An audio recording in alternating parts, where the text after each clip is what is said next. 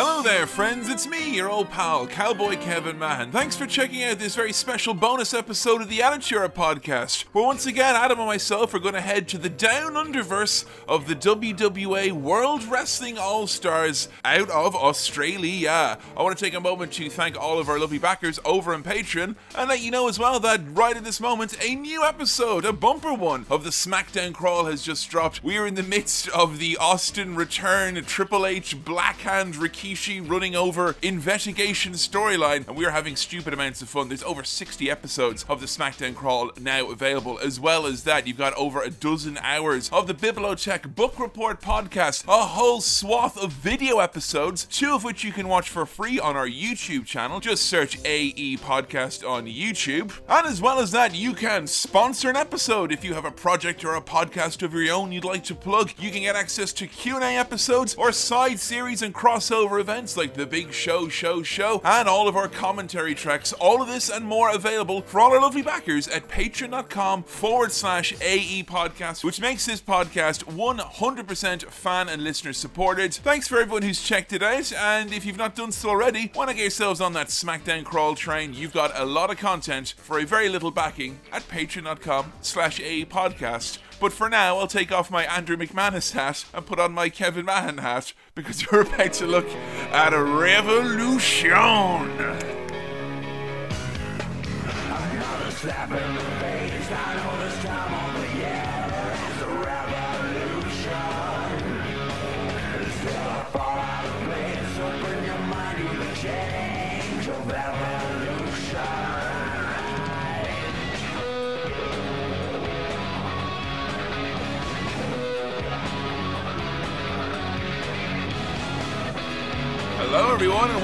The Attitude Era podcast. Regrettable Bono Sequelo WWAO Australio in the USO Special Edition. Hello, once again, it's me, your old pal, Cowboy Kevin Mann. Join as I am in this look at World Wrestling All Stars, the preeminent Australian post 9 11. I'm not labeling it like that, they seem to be labeling it like that. wrestling organization that makes the XWF look like a bowl of potpourri and roses. Adam Bigelow, how are you getting on? And are you excited to return down under, mate? I'm I'm feeling okay about this. Um, I'm. I'm I was extremely anxious going into this because I went back, I had a little re-listen to the WWA, the first episode we did, The Inception. Wow. Bad old time, wasn't it? It really was. And I remembered, I had it in my head, that was a very dark-sided show.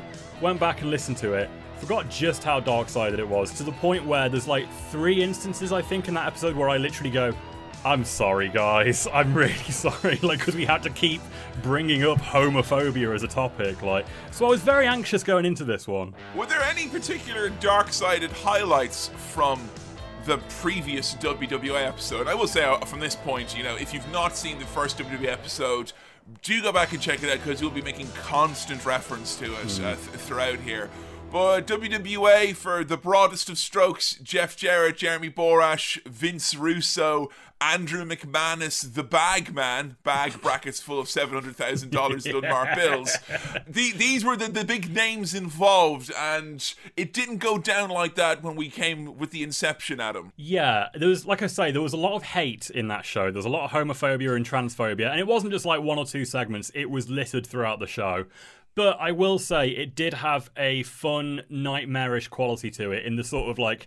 I remember about an hour and a half in, everything got so bleak and so ridiculous. There was a point where you said, like, get those bananas out here to take him away, and it all just sort of came crashing down on me, like, what is this show? We had fucking Like, bananas yeah. in pajamas, Kevin. I think you mean Fruits and Suits, Adam, the completely copyright equivalent, different from Bananas in Pajamas. Uh, Fruits and Suits, completely different. But it was a type of show, wasn't it, where the, the theme from the Magic Roundabout could play for Yes. around 90% of it. It Yes. would have seemed absolutely fine. Mm-hmm. It had nice production values and it had identified a gap in the market, the similar gap in the market that was identified by both XWF and a young TNA, where a majority of this crew would go on to form the basis of that NWA TNA pay per view run in Nashville in 02 and 03. There's a lot of familiar names from the WWA. Yeah, there was a lot of there was this was actually compared to XWF, this felt like a good idea on the surface because it was set out to get some of the old stars from WWF and WCW who aren't signed anymore, and we're going to put on shows specifically catering to the Australian market and the European market, specifically the UK.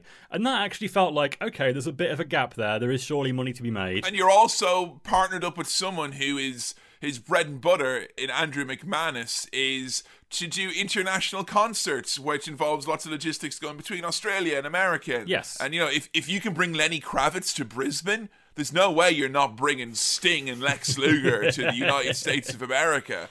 Well, that's it. We're on our second pay per view here, Kevin, and we are now in Las Vegas, America. So they've decided, ah, fuck that potentially worthwhile like niche we had ourselves in. Let's just fucking go for it. Let's try and be the next WCW now. It's very hard to think of any company.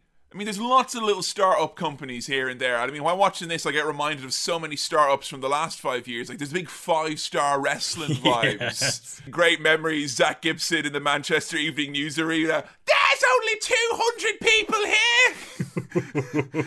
here. we still had our shoes off, but it wasn't the right vibe, was it? Like, you know.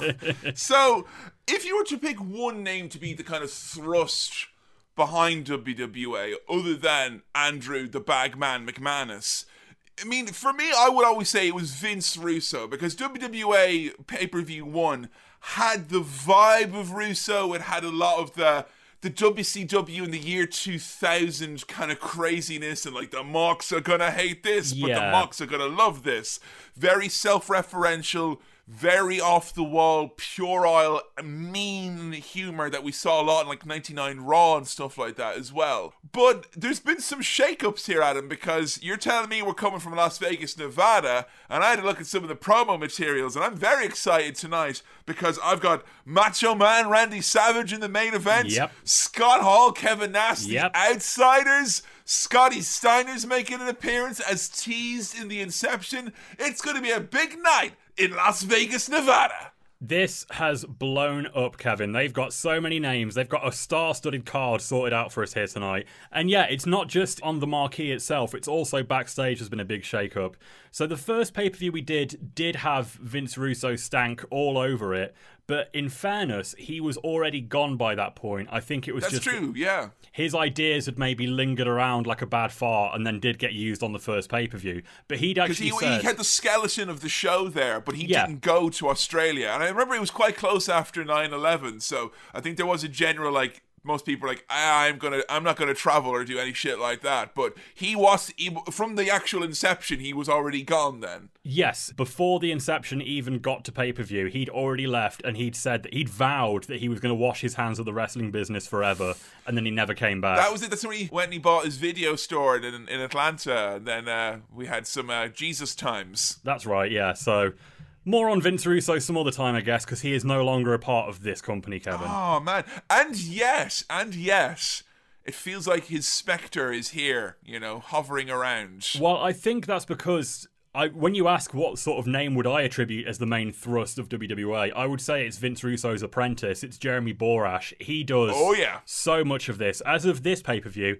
he's the head of talent relations, he's the head booker and the head writer, as well as being the announcer. And like we said last time, he's spinning all these fucking plates and he's taken up pretty much most of the responsibility of the show. And now's the part of the episode where I have to remember to really strongly put over some aspects of like JB, Jeremy Borash, because he's someone who I was aware of, you know, even since I knew he was part of WCW back in the 2000s, but obviously as someone who watched a lot of early days TNA, Jeremy Borash was very much like someone you saw. He was the Mean Gene Okerlund of that company, Yeah. except he was also the Bobby Heenan of that company. That you know, Mean Gene did the stuff you saw on camera, but Bobby Heenan did the stuff on camera and a million other things. Like if he wasn't there, no show, no JB, no TNA for pretty much.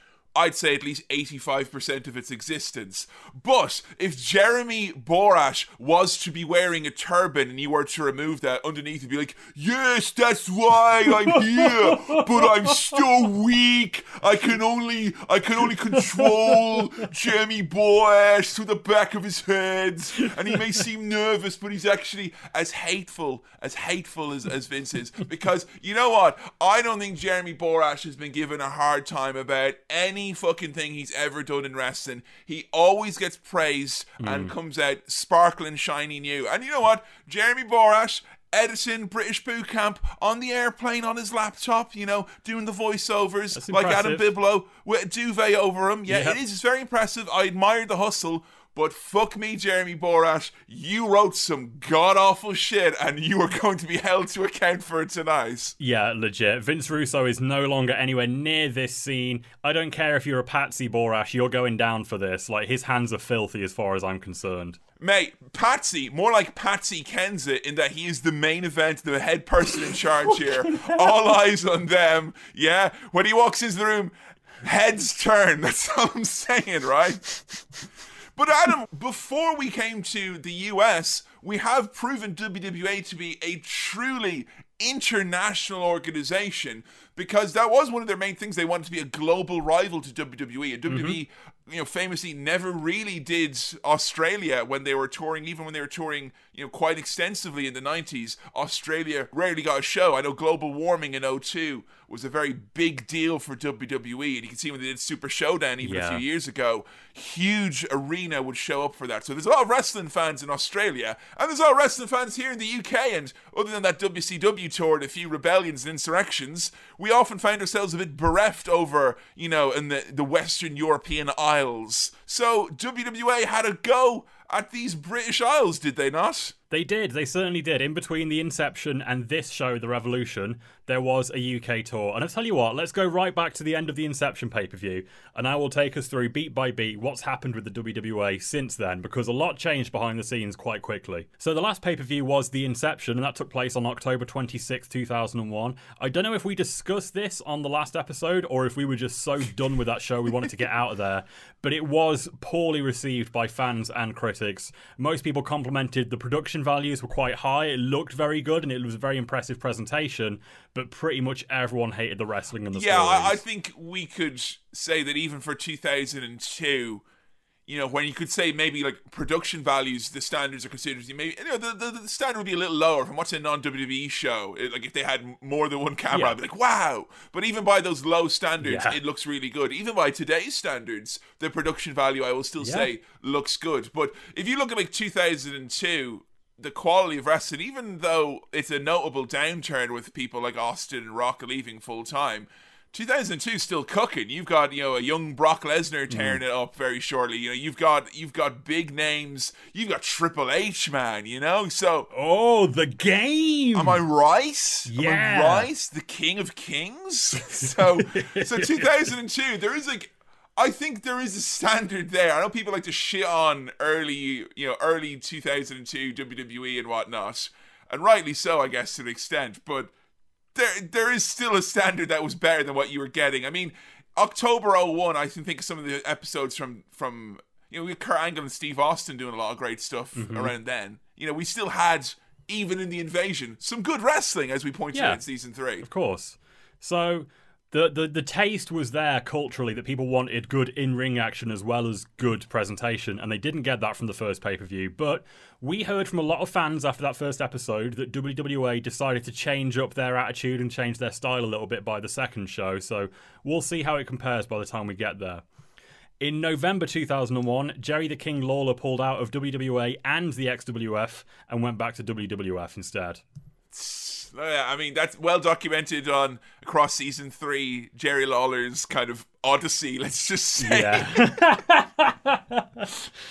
That- I will say that brings me some relief though, because last time Jerry Lawler in front of the Australian crowd going over the house mics, he was fucking unhandcuffed, black Oh. tar heroin Jerry Lawler. Like I tell you what, I was I was missing him during this pay per view. I honestly was. I was missing Jerry the King Lawler with with a live house mic. Can you imagine that? So then in late November, early December, we get the UK tour, which is across several different locations. We have a show in Belfast, Dublin, Birmingham, London, Newcastle, and I think Manchester as well. All of which got somewhere between 5,000 and 6,500 attendees. So not bad. They made a fair bit of money. Yeah, and I know I remember a lot of people saying like first wrestling show or whatever, this this this was it because I'm not sure if the price point was lower or if it's just the fact that they hit a lot of towns and, and very quickly where people you know do to me they come maybe once every two years or once a year, but you'll get Manchester or Birmingham or London, you know. But to an actual honest to goodness up and down the country tour, not nice there. I appreciate that they managed to make it down to Dublin as well. You know, not many wrestling companies would would do such a thing. So I mean. I would be interested to know if any of our fans have any experiences from any of these shows because I know that the Road Dogg Jesse James had his main event run on this UK tour from, from what I heard. He did. The headline for the whole tour was Road Dogg Jesse James and Jeff Jarrett for the WWA heavyweight title every night of the week. Well, at least, you know what, Adam? At least they got them both in their prime, though, right? You know? They sure as fuck did, Kevin. Exactly. You know, God, poor Road Dogg. You have to remember all those new place names Manchester, Ireland. Oh, you know, on a recent SmackDown crawl where we were like, when Road Dogg just beat Raven, you know, really resolutely. That Yeah. was that was the time. Remember, we said there was a rumor that one time he came out and just said the complete oh, wrong oh, name. Yeah. That yeah. was the match, Adam. That was the match. There you go. Yeah, we got correspondence from a fan who was there that night and was talking about how upset everyone was in the crowd. Speaking of the crowd being upset at Road Dogg, we have actually got a handful of stories here from the WWA UK tour from our backers over on Patreon who actually attended these shows back in 2001. So, first of all, we got a little message from Dave who attended the Point Theatre show in Dublin. He said that Ken Shamrock was in the programme and promised to be on the show. Ken Shamrock was not on any of this tour whatsoever. I don't even think his name's been associated with WWE at all. I've not That's- seen. I've That's been the first the. I've heard of Ken being involved in this. Was in the program of all things. I swear I've been on the alum page of Wikipedia for WWE, and I, you know what? I hate that about wrestling. That you are allowed. It's the only form of entertainment in the world where you're basically allowed to say, uh, yeah, this is gonna happen, you know. Yeah. And, and and you know what? It's so fucking shit that they're allowed to do that. There's no recourse because you can always just go, oh yeah, it's a storyline. Like, oh, it's a storyline if one of the Rolling Stones doesn't show up. Like, it's just lying, is all it is. yeah, it just is. We got another story here from Amy, who was a baby at the time, but says her dad apparently attended the Belfast show. And Road Dogg did his promo before the main event, and because he was in Northern Ireland, he's like, oh, everyone here loves a bloody good drink, don't they? Someone throw me a beer. And apparently everyone booed him and told him to fuck off. He waited for a really long time, awkwardly, like, someone please give me a beer. Eventually, someone threw like a mostly empty can with like a little slither of beer left, threw it to him, and he had like a really awkward sip, and then just tried to pretend that it didn't get to him and get on with the match. But apparently, he was very rattled. Uh, I mean, in fairness, though, I mean, I know that was in the Belfast show, but like, if you were in the point and someone's like, "Give me a beer," I'm like, "What? You got seventeen quid? Like, you, got? Have you got an hour to queue for it? Like, you're you're in uh, you're in you're not in the U.S. of A. anymore, Mister Road Dogg. Concessions matter here, yeah."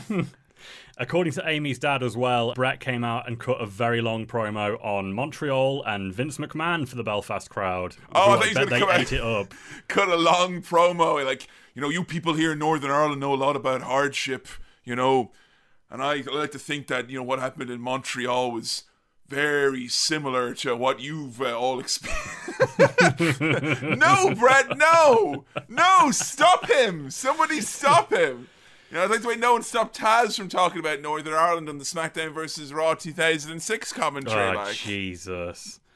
We got some I messages. just, I, I just, I can't think of anything that I'm less prepared for than any wrestler ever talking about Northern Ireland. You know, it's just because like Stay away peop- from that subject. And people be like, "Oh, Kevin, what? Not a wrestler from the UK? Have you ever talked to anyone from the UK about Northern Ireland? They don't even know that it's part of their country. No." We also got some messages from Charlie Porch and Ashley Clements, who went to the London and Birmingham shows, and they just basically expressed their confusion over the commentary going out over the PA. That's right, they did that at all the oh, house shows as well. oh, I thought that was just for like pay per view presentation. Nope, every show had that. Gee, we know what? There's how you get your money's worth out of, you know, Jerry Lawler or Mark Madden Yeah, or whoever. Make them work house shows. Work the house show loop. So was Lawler on those shows then, or do we know? I don't actually know. I think they said the commentary was Borash and Stevie Ray, I believe someone said. Jesus I think- fucking Christ. I think. Stevie Ray. Yeah. Long day at the office. We got messages from Will Porch and Daniel Cox, who went to the London and Newcastle shows, and they both got yelled at and flipped off by Scott Steiner. But there is one story here, Kevin, that I've been saving for you. Dean Jameson from Newcastle went to the Newcastle show, and I'm going to read this out verbatim, this message, because I'm so pleased with this story. My best ever wrestling memory was from this show. At the halftime break, me and my two friends approached a KFC colonel looking gentleman stood behind a barrier. After speaking to him for a few minutes and finding out he was the aforementioned Andrew McManus, we asked if we could go backstage. Sure enough, he did. He told us to come back to the barrier before the main event. We did, and he let us through. Hey, I say, to Adam, Adam, has any did any cash exchange hands here? That's what I want to know. Because I, I don't know if the guy who's messaged in here, you may be implicating yourself in some sort of international money laundering kind of thing here. And when exactly did you meet this gentleman? We got to meet the wrestlers backstage and watch the main event from behind the curtain. Gangrel, with beer in hand, spent about 40 minutes answering questions for the three of us. Wow. We also met Bret Hart, Road Dogg, and Luna. I've still got the signed program to this day. So there you have a story of St. Andrew, I'm going to call him, St. Andrew McManus, being a fucking wonderful man and looking after three young wrestling fans. That's lovely. Saint Andrew McManus, he never gets respect. Best Metallica album, mate. Best album. Well, the best Metallica song from the best Metallica album for the most Metallica man in Andrew McManus, who probably had a big brown paper bag full of money to bring Metallica to, to Australia at one point. You know what? That is a precious story. That is a very mm-hmm. precious story because I don't know if you've ever been fortunate enough to ever have a kind of a hey a little behind the scenes show type of a thing. I had some I had some friends in bands where I've been very fortunate. It's the nicest feeling in the world. But that's to happen in wrestling though is like so magical. Like that's incredible. And I am like I I think anyone who's a wrestling fan would would want to have a, a memory like that. And it came from of course the dream maker himself, Andrew McManus. Of course. Who uh, I've actually got a bit of an update on as well. Uh, I've been doing some Oh. more more sleuthing myself. When you know Adam's been doing all the kind of superfluous stuff here about looking at you know historical wrestling moments and memories from fans in attendance, I I've been on the investigative journalism page of the Sydney Morning Herald doing the real work for the podcast here, Oh, boy. folks. Because that's why you, you tune in here. Just just the headline alone, and it's only from last month thereabouts. So you know there has been movement. Here's the headline, folks. Rhyming slang, lines of coke, and a $700,000 bag of cash. A day in the life of Andrew McManus. A day in the life. Woke up, got out of bed, drank a couple of bottles of vodka, made my way downstairs and had a line, and suddenly noticed I had $700,000 in cash in a bag. Ah, ah, how the fuck do I explain this? The bag of $700,000 in cash, which when we last spoke, he had alleged was to pay Lenny Kravitz or ZZ That's Top. right. Yep. So, as it transpired, the money laundering as it relates to the drug trade, separate instance to this, and he has been completely. He's gotten off, no charges filed from the international Whoa. drug thing. He, he's gotten out of that. So, he, he, he he's not involved in that business anymore. Wait, so he's not behind bars anymore then? Oh no, he's avoided jail time entirely, Adam. Wait, he was never behind bars. No, he was. He would have been behind bars awaiting trial, but he is. He is Oh. got. He is gone now. He he was out on bail, and then he he has received no jail time. But the the Oh, smoking man. gun, the seven hundred grand. So, as it's come out, the seven hundred grand, okay, belonged to a personal trainer who had taken the money from a gambler and the hmm. gambler was taking the money from the personal trainer's business associate and the idea was that he was meant to take this like two or three million dollars and go to the casinos and turn it into like five million dollars. But Okay. the gambler, it turns out, was a known fraudster and had actually just blown two and a half million dollars over the course of his big bender he was on. So the personal trainer, trying to save the money for the businessman, took the remaining 700 grand in cash and took it to his hotel room. At which point, an unnamed person rang the police and said there was a gun in the hotel room and they showed up and they found a 700 grand and they took that instead because it's dodgy. And then the lawyer of the businessman contacted Andrew McManus and said, Look, we're in a bind here. We've got 700 grand. You make like $40 million a year. Can you show up and just say it's yours and we'll give you 200 grand? To which Andrew McManus says, Well, I've got Lenny Kravitz coming and he'd rather be paid in cash, so I guess that's alright. Fuck me. What a Good. mess. What a mess. Cut to court where Andrew McManus admits to being on a bottle or two of vodka a day when he agreed to lying to police about the fact that the cash was him.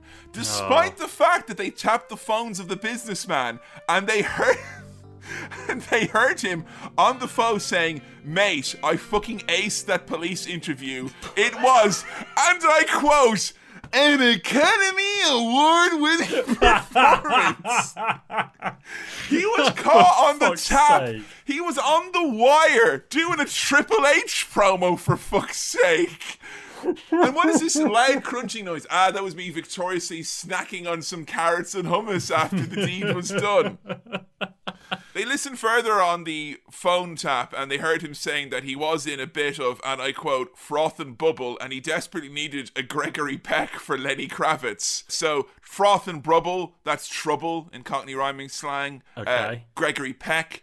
That's a check. I only know this from being a devoted Greg Wallace follower. And I believe Lenny Kravitz is Cockney rhyming slang for Claire Saffitz of Bon Appetit fame. so, uh, yeah, because he was in this financial desperation, they figured that Andrew McManus was, according to his lawyer, a soft target. And this was all arranged at a, a high powered business lunch where they discussed all the plots and plans that they were going to do. He believed that they were pumping his tires, telling him that he was a man of substance and that it would be a walk in the park for him to get it. Under cross examination, Mr. McManus denied he was drunk at the lunch, but agreed that he had consumed some cocaine. One or two lines, not very much in consideration, he offered.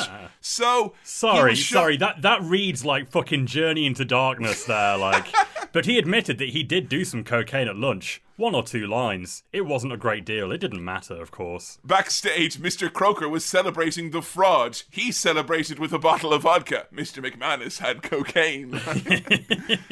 so the lawyers proved demonstrably, the lawyers proved that Andrew had shown sufficient remorse and that he himself, while he had admitted and had pled guilty to concocting a fraud, he himself was the victim of a slightly bigger fraud in that he didn't realize he was in with all this dodgy dealings. Okay. So, no, even though he was done in for that, he, he, he admitted to lying to police under oath, and you know he completely made up his statement to the police. He as- his his sentence was such that there was no jail time. I believe he served a fine, some community service. But as of as of May 2020, the man's out, free to run the WWA. There is a Netflix limited series waiting to be made about this man's life. Like that's so fucking convoluted. But it's annoying for me now because after WWA, I had bought the rights for the title of the show, McManus on the Run, and that's not going to happen now, is it? McManus living comfortably in Australia hasn't got the same ring to it. How about McManus on the run? Subtitle: Saint Andrew rides again. Like, So there you go, folks. Uh, that's the story of Andrew McManus. So lest we, you know, the last episode took place when there was kind of, con- you know, questions over where it was all going. Well, it's gone where it's gonna go. There he is. He's grand now. Okay, okay. Well, thanks for the update. There, it's good to know that the kingpin has managed to keep his hands nice and clean through all of this. My hands were never dirty, Vanessa. I would never touch such bloody seven hundred thousand dollars. So, in the middle of the UK tour, on the 30th of November 2001, very significant date, my niece was born. George Harrison passed away, and most importantly, Scott Steiner's Time Warner contract expired, and the next Oh. day he debuted in the WWA. So you're basically saying those are all the things like all the stars have to align. Like a child has to be born, a legend has to die, and some some money's got to be freed up. Have you ever checked if your niece is the reincarnation of George Harrison? That was literally the first thing we did. We put a cigarette in her mouth and gave her a guitar, and we were like, "No, this ain't working. She's not good at this." Let's watch see if it if it gently reaps. No, the guitar wasn't. The child just cried. Unfortunately. Got a few more highlights from the UK tour here, things that I found online. Apparently, in Dublin, Stevie Ray was supposed to take the piss out of U2, but he forgot the name of the band. That's a very WWA thing to do. Also, you're not going to get Healy in Dublin making fun of you too. We'd all be going, "Way!" They love Bono over there. Yeah, we love Bono kicking him in the back, going down the stairs and stuff like that. You know. In in Birmingham, JB did the Too Cool dance with Brian Christopher, so that must be quite nice to think about. Oh, we're giving you a, we're giving you a special wrestling company to have for your birthday party, JB. In London, Scott Steiner took the piss out of George Harrison, who was still fucking Jesus warm. Christ! you know, everybody say George Harrison was the most talented of the Beatles, but I think he should sit down, shut up.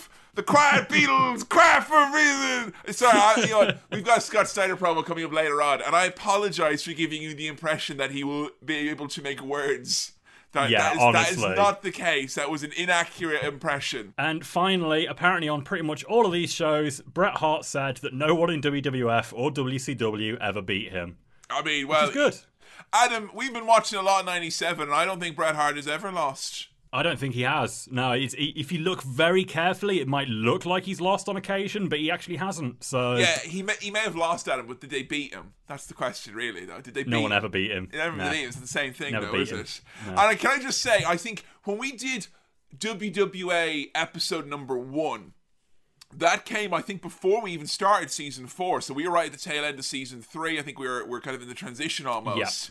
And you and I had very little, if any, time for Bret the Hitman Hart. Yes. Mm-hmm. So I think that's worth bearing in mind if you haven't listened to that last episode.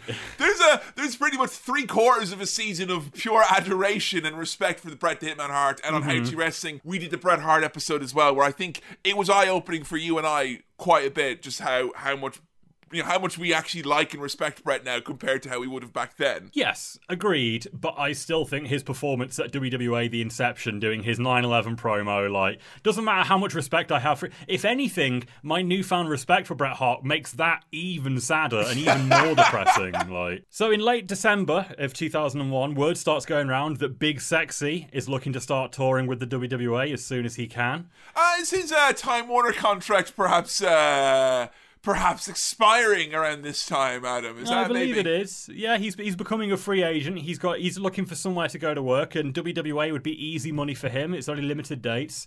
Both the XWF and WWA are also looking for Sting around this time as well. So there's a lot of big names on the horizon for the company. You know what's so funny is that people, myself included, think of that 2001 2002 period, and it's like, well, there's the guys, the Time Warner contracts, then they waited, then Vince just scooped them up. But there was, I mean, if WWA and XWF, they're nothing if not negotiation positions. Mm-hmm. Totally. I mean, totally like- what they are.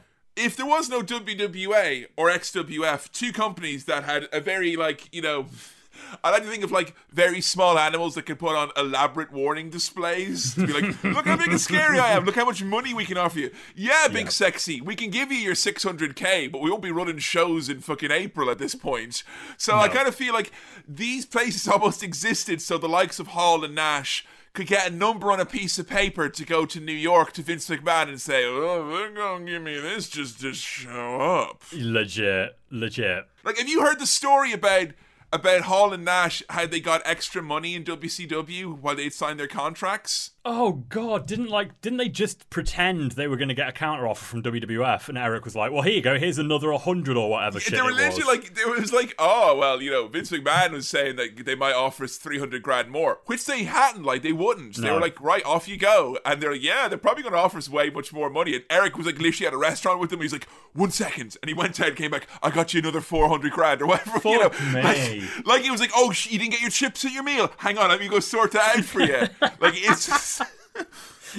I would say ATM Eric, but as we all know, ATMs usually have a daily withdrawal limit on them, so it's more like kind of buddy at the bank Eric. Early 2002 here, we get some worrying signs already. They've advertised, they've started advertising the next pay per view, WWA Revolution, 24th of February. It's going to be a reunion of Scott Hall and Kevin Nash. However, by the end of January, it turns out the MGM Grand, where they're supposedly going to be holding the show, Oh, that's hasn't that's, actu- that's that's the MGM Grand, right? Of of UFC, AEW, and and, and fight like- fame. Yeah. So big, big venue. It would be a huge get. And as late as late January, we're like three weeks away from the show thereabouts. It turns out the MGM Grand hasn't actually agreed to anything with WWA, and in fact, WWA haven't even got a promoter's license for the state of Nevada, which normally oh. takes around six weeks to get a hold of. So what the fuck are you playing at? Like, how are you going to put on this show exactly?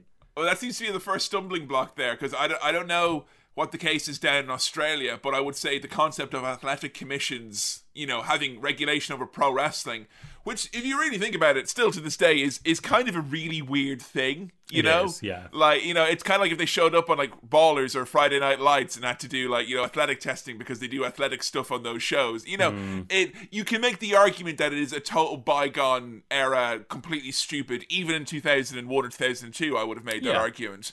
And, I'm, and, and don't get me wrong, I'm sure athletic commissions make sure that they provide bare minimum oversight, like doctors and stuff at indie shows. Which, let's be honest, if you didn't have that, they wouldn't have those those facilities at those shows. Promoters would, Yeah. would, would skip it. So I guess it is a greater good in, in that respect. But to not know that you're going to have to do that and you're booking the MGM Grands, like what Yep. the fuck? You got less than four weeks to f- try and figure this out. Like, it's so fucking rinky dink and flying by the seat of their pants. But like that just shows you they don't have they don't have someone in America who's like I've been booking shows or I know this fucking this business. Like there is certain Yeah. parts of it that shows you like how far gumption and can do attitude and that kid's a whiz in JB. It'll only get you so far. If he doesn't know that, like, if he's meant to be the guy who gets you a, a fucking medical license from the state athletic commission or whatever it is, well, then, like, that's, too much for one person to be doing because he's Clearly. got lots of homophobic jokes to be writing. I'm just going to put this squarely at the feet of St. Andrew McManus. I imagine this kind of shit is exactly. He's the fucking rock and roll promoter. This is the kind of stuff he should be able to take care of. Like, so. End of January, there is a big old rumor flying around that Randy Savage is getting really, really close to Andrew McManus, and people are starting to say that he's angling to get a top spot and work on top with Brian Adams, crush of all people. Wow, relive the glory days of WrestleMania 10. Yeah, awesome, dude. I mean, I will say in 2001 and 2002, when you look at all the people who came to WWE and who went off and did stuff in TNA, because, you know, Sting and Lex Luger showed up in TNA in 2002. You're like, all, all the names did show up. The only name that didn't really ever show up in some capacity in any company, and I know he did show up very, very, very briefly and threw that one punch that one time. But Randy Savage was a lever that went unpulled in wrestling after he mm. disappeared in like the 2000s. Like, and he never he never was used again.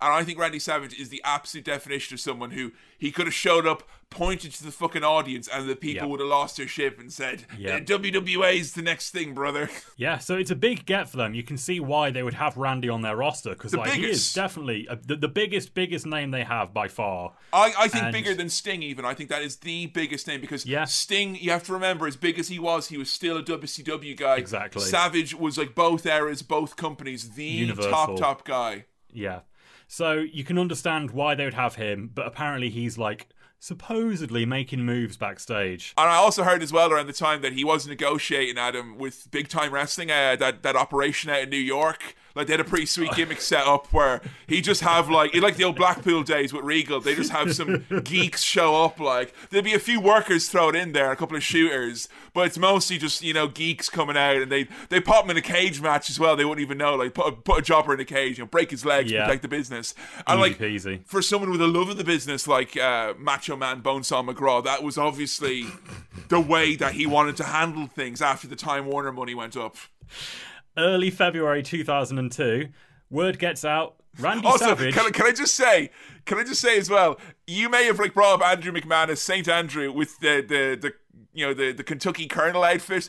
In my mind, every time I say Andrew McManus, it's Bruce Campbell from Spider Man One. Like every single time, he's a baddie with a sparkly blazer and big Oh, sunglasses. Be like, counting his money, like. I was thinking more that the the skeezy guy backstage who's there like the ad said three grand for three minutes and you pinned him in two. I missed the part where that's my fucking problem. Go kill some guy who killed your uncle, whatever. Mr. McManus like on the stand counting his money, like, and then you, you you lied to the police. Oh, I forgot the part where that's my problem.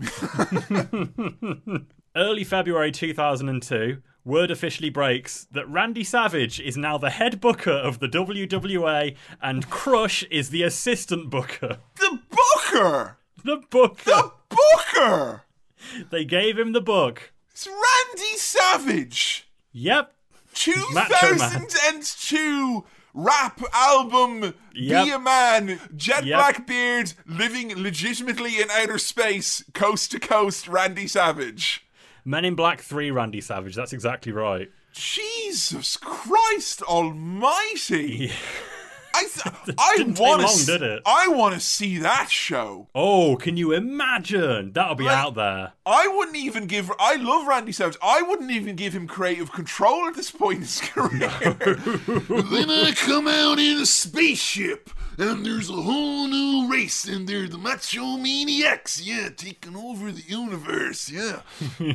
no, Randy, go home. All right. Uh, th- I thought this would have been like a big like. Oh, they didn't get Randy. He didn't show up. But like now, in terms of dodged bullets. Randy Savage and fucking Crush. Not since Ricky and Bubbles were the assistant trailer park supervisor and trailer park supervisor had there been people with power who've not earned it or should not wield it.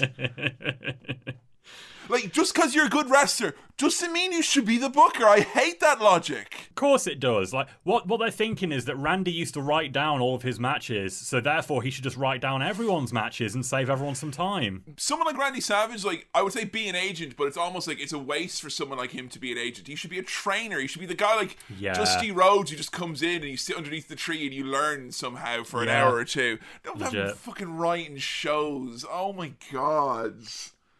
So Kingpin St. Andrew McManus claims at this point that he has signed Randy Savage, Jeff Jarrett, and Scott Steiner all to two year deals each. So that's great. You've got two years guaranteed now of Scott Steiner, Jeff Jarrett, and Randy Macho Man Savage. Like that's, that that's three good names. You can't go out of business then because if someone says you have to go out of business, you go, but I've got our Macho Man Randy Savage on a two year deal. And like, all right, well, we'll allow Okay. it. We'll allow it. you keep you keep going, Andy. The 24th of February WWA Revolution pay per view is finally officially booked. They've got it at a new hotel casino in Las Vegas, a different place, couldn't get the MGM Grand. And they still have no promoter's license. So technically, the hotel is now the promoter of the show, so they can get away with using their license instead. What? The hotel is the promoter of the. Randy Savage is the booker. The hotel is the promoter and has the promoter's license. This just reminds me of like you know in Hotel Hell when Ramsay shows up and you know like the the, the owner is like uh, I'm not going to go and like look after the rooms or cook because right now I'm going to do like a Cher tribute act or my my one man Grease musical that I do every night for the for the customers. and Gordon's like, "What are you doing? You should be focusing on your business." And he's coming up here going, "Why are you running wrestling shows? Look at this burger; it's been microwaved. Why have you? Why is Macho Man Randy Savage the head booker? Come on." Oh. Your assistant booker does not respect you because he is in chronic. So this is about mid-February now. The show is officially booked. We have a venue. It's all confirmed. Macho Man versus Jeff Jarrett in the main event for the title. Both guys signed to two-year deals. It's like a good representation of what the main event picture of WWE is going to look like. Yeah, it's the past taking on the more recent past. That's the- Exactly. yeah, because XWF had the future thing cornered, so we're just going with different shades of past. As of the 18th of February, six days before the show, Jeremy Borash is now the head booker again, and Randy Savage has some input in inverted commas. Right. Okay. Okay. All right. So can you just imagine young Jeremy Borash here, you know, dressing like he's going to a fucking school disco after his confirmation, going up to Macho Man Randy Savage going, yeah, I've got some ideas, Randy. Like, what the fuck? He'd eat, he'd uh. eat him for supper. So he, He would. would. And last little point I have here before we get to the actual pay per view itself, because this is especially shocking to me. WWA spent no money and did fuck all, put no effort in when it came to promoting or advertising this show. They were merely hoping that because DirecTV have the pay per view, we can count on DirecTV to do all the marketing, give it a big boost, give it a big push, and they'll do all of it for yeah. us. Yeah. Now, I tried to find like a pay per view commercial for this because I think some of the WWA shows do have commercials floating out there. I remember like we saw Yeah. the when we did Heroes of Wrestling, even they had a commercial that that played Mm-hmm. afterwards on the VHS we had of it. So, like. Were they getting commercials or airtime, or like was there even like press releases? Because I really think even if it's false advertising, the buzz of saying Macho Man, Hall, Nash, you know, saying that will will get people to buy a pay per view. Well, there, there was commercials, but what they didn't realize is that DirecTV were also advertising for the same like time a rodeo and a pride event. And then they made a deal with WWF, which they Yeah. didn't have previously. And then they started advertising for No Way Out, which is coming out around the same time. And WWA basically lived in the shadow completely and got hardly any Oh, advertising. Yeah, because uh, DirecTV, they're a pretty big operator, but I know Hmm. that during the Attitude Era, that one, I remember there was a there was a whole thing. I think we talked about it very briefly before about how only certain operators were carrying them, and that there was a bit of a Yeah. negotiation about how much money that they were taking. So I think WWF thought we didn't need DirecTV for many years because they could get a bigger Mm-hmm. piece of the pie just going with one person. But look, No Way Out, you might think, oh, that's a bit of a B show, right? But No Way Out was being advertised as the return of the NWO, like Hall, Nash, and Hogan. Yep. That's what it was all about. They were pr- they were printing that all over the no like No Way Out had the NWO like you know acronym as well, so it had no about it. chance in hell. Hall and Nash, but that's what this show's. thi- This show, the Revolution, is about Hall and Nash getting back together, Kevin. And this is very much like, well, who do you believe? Do you believe the slick production package? You know, or, or do you believe Saint Andrew McManus? Like, would I lie to you, boys and girls? No, they're not going to the WWF, even though they produced footage and made promo packages of them. They're coming down to Las Vegas with me and the hmm, guys. Come on. Hogan. They're all here. Hogan won't be here because we have his best friend, Macho Man Randy Savage, booking the show. But other than that, they'll show up. So that brings us up to February the 24th, Kevin. It's here. WWA The Revolution. WWA The Revolution. It's classic wrestling, folks. It's got some of the big names from the past. Las Vegas, Nevada. The people are hungry for change. There cannot be a monopoly in the world of wrestling, particularly on the global scale. WWA, you say you want a revolution? Well, here it is, baby. Yeah. Revolution. Revolution. Revolution. Revolution. Revolution. Revolution. Revolution. Revolution. Yeah, here we go, Adam. Woo! Las Vegas, Nevada. Now I know the MGM Grand wasn't wasn't booked in time, but Las Vegas is home to a plethora, a uh-huh. Milky Way galaxy of Yep. jewels and stars of big event named studios and, and arenas and mm-hmm. big productions. Are we in like the, the back lot of the Caesar's Palace Hotel? Where are we at, Adam? We're in the glorious Aladdin Casino and Hotel. Was uh was Casino Magic fully booked? What's going on here? Jesus Christ! The Aladdin Hotel. And what's interesting about this, Kevin, that you probably clocked onto quite immediately, is that they only have theatre style seating. So literally, you have all the audience on the one side of the room like they're at a theatre show. Have you ever attended a wrestling show like that? I've seen footage. I've seen footage of like literally like town halls where they're on an actual elevated stage and they've put the ring on there. Yeah. First ever wrestling show I ever attended live. Me and my partner Alice were at the uh, Sheffield Tramlines Festival, which is like a big citywide festival with loads of different things going on at different venues. And we saw like a little A4 laser printer poster saying free wrestling this way in the library. We went around the corner. There was a library theatre, which is like maybe like a two or three hundred seat auditorium, really small. but they had free wrestling in there, and what they'd literally done was like they just got a stage and plonked a wrestling ring on it. It was like imagine, yeah, it was like imagine your lecture theatre from uni, but smaller and with a wrestling ring on the sta- on the stage area. And I bought a Ric Flair action figure at half time for one pound from a surly looking man in the lobby. And that was my first experience of live wrestling. And that's how live wrestling should be, you know. That's just the Really way it is. The way it should be. I mean, there's obvious issues with the setup of having fans only on one side of the ring. I feel that it's a 360 degrees, you know, Mm-hmm. presentation, and being able to play to all sides of the arena, I think, is one of the most important skills for a, a wrestler, particularly a wrestler who's going to be on, on TV. Like you can tell Mm-hmm. those who know how to play up to all the different parts know when to be on the hard camera and not. What I will say is, even with that caveat in mind, I think the thing that struck me the most, even more so than the last pay per view, was how good the stage, the setup, the production values. I honestly thought for 2002, and I watched, you know, I started watching Ring of Honor, I watched, uh, you know, TNA and all that stuff. I, I watched a lot of indies and like CZW and stuff around about this time period, 2003 onwards, maybe is when I got into it most, when when the wrestling channel was on Sky. And seeing this just made me kind of go like, wow! Like as a kid, if I'd seen this during that time, I would have been blown away. Just to see anything hold a remote candle to. I think it's like it's higher production values than most ECW pay per view presentations. Oh yeah, for sure. And visually, I see what you mean because Yeah. it's a big old stage, and they've got a fuckload of pyro going off. and a load of cameras. There's so load of many cameras. Like we got really nice tracking overhead shots. Like Yeah. you know what I hate? I hate going to wrestling and seeing like I remember I saw it went to Ring of Honor for one of their pay per views, and it was the one before WrestleMania 25. And they had this awesome big crane because they were on Ring of Honor HD TV at the time. And I was like, look at that crane going, wow, great. And when I watched the show back, there was one crane shot in four hours. And it looked Yeah. amazing. And I hate that. It happens to WWE. When did they give you those crane shots? Fucking Yeah.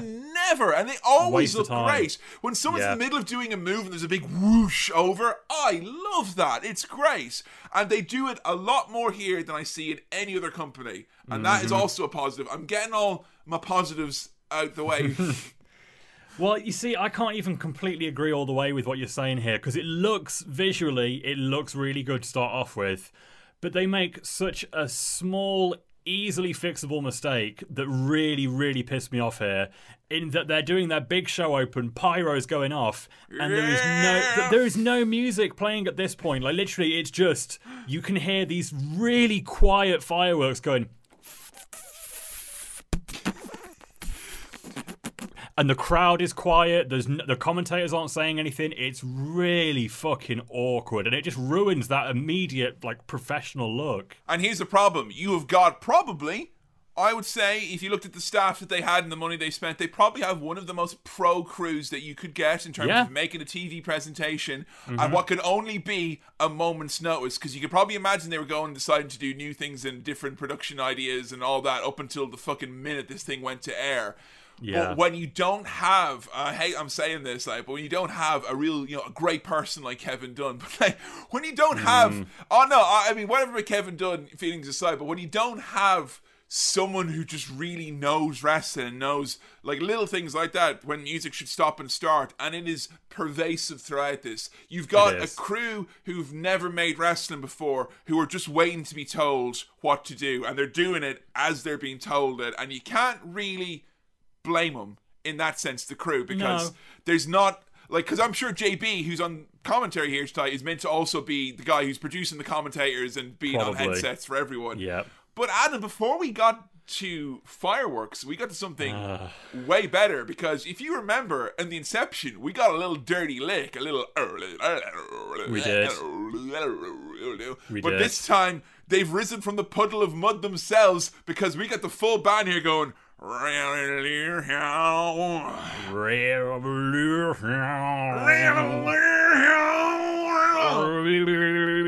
Seventeen bomber. It's so fucking 2002. The guy's got the cuff, the the double arm pose. He's going Yeah. right in there like he's about to fucking suck a dick, like he's so close to that microphone. He's got that. He's got that look, hasn't he? He's got that look to say, "You could bring me home to your mom." at your own fucking risk. Yeah, on your head it. She's not ready for my leather cuff, my little claw on my finger. Yeah, she's never even been to Ashley, your mum. She doesn't know what my button badge life is all about. That is a stone cold bad boy right there, folks. He is, yeah. Shame about the song. the song is fucking hideous. Revolution. You know what? I, if you ever wanted to compress all of the butt rock from 01 to 03 into one song and not have to Mm. think of loads of different words, like literally someone going revolution gets Yep. like the vibe of she hates me. It gets Yep. the vibe of Big Train. It gets the vibe of pretty much any song that was used on any game that had the prefix SmackDown versus Raw at the start of it. Yeah, pretty much. They did provide us a opening package, but we're not going to give it to you here because the opening package is just the without Yep. the revolution. Hey Adam, you sure you want a revolution? I would have cast this guy in the best movie ever, that uh, fabulous Beatles musical that you're a big, big fan Oh. of. Piss off. Why are you bringing this up now? Adam, you know that I would go across the universe to bring you the Fuck best Beatles off. Content uh, possible. And a lot of people out there talk about yesterday. Why don't you give Across the Universe a try? Because uh, if you're, uh, uh, sorry, unless you don't want a revolution, that is. Uh, you think when John Lennon wrote of revolution that he wore a leather cuff like this lad had, son? You've put me all over the place now, getting me thinking about across the universe when we're still in the fucking opening segment of this pay per view. Right, but I'm the- not going to be able to do this, Kevin. Th- this this opening video package where they're meant to be like showing you all the stuff that happened at Inception, but obviously, like I don't know, they didn't get their fucking production package license because there's no there's no speaking parts, there's no Nope. there's no explanation. It's literally like oh, no, no, no, crowbar jumping slowly off the stage. Yep. Jeff Jarrett Black and white footage of Grandmaster Sexay making his way to the ring. Like, how exciting! You got Jeff Jarrett, you got Babes, you got lots of shots of Disco Inferno and Sour Bret Hart talking about 9/11 set to classical music. Then it's just like What The fuck? very unfinished. Like you turn Yes. around, and you kind of go, now obviously this is a very early rough draft, and on the actual pay per view there will be narration because we signed Yeah. Freddie Blassie and made him head booker as well. So we have so Now, this may be the opening we get on pay per view, but it's not the opening the crowd got because the crowd had their show kicked off by the Kingpin St. Andrew McManus coming out to the ring and letting everyone know here in the WWA Revolution here tonight Yeah. at the Aladdin Casino and Hotel Resort, Las Vegas, USA. Tonight, Randy. Savage will not be on the show, ladies Oh. and gentlemen. He won't be here. oh. Oh, sorry, I was just trying to get So, the dub uh, dub A chant going, and then Andrew's taking the, the wind out of my sails there now. Yeah. So it's, it's good. I would have liked Andrew McManus to do the Paul Heyman because we don't want to give you Randy Savage when he's feeling a little bit weird about the amount of money that he's been getting in relation to his peers going to WWE, brother. You know, I want him to do like you know to, to camera, you know, explain it to us. You know, it's not a bad thing that Randy Savage is in here. It's a good thing Randy Savage Yeah, is in here. totally. Now, apparently, Randy was meant to work this show for free originally in exchange for 30% ownership of the WWA, which then became work the show for 50 grand plus 30%, which then became how about you just have me on the show for 250k and we'll forget about the ownership. They Yeah. offered him 150 and then he just pulled out 3 days before the show. But the, the issue there, Adam, is the negotiation is backwards. You start off with like, well, we don't have very much money, so or cash to hand, so we'll give you ownership. Okay, how about giving me lots of cash instead?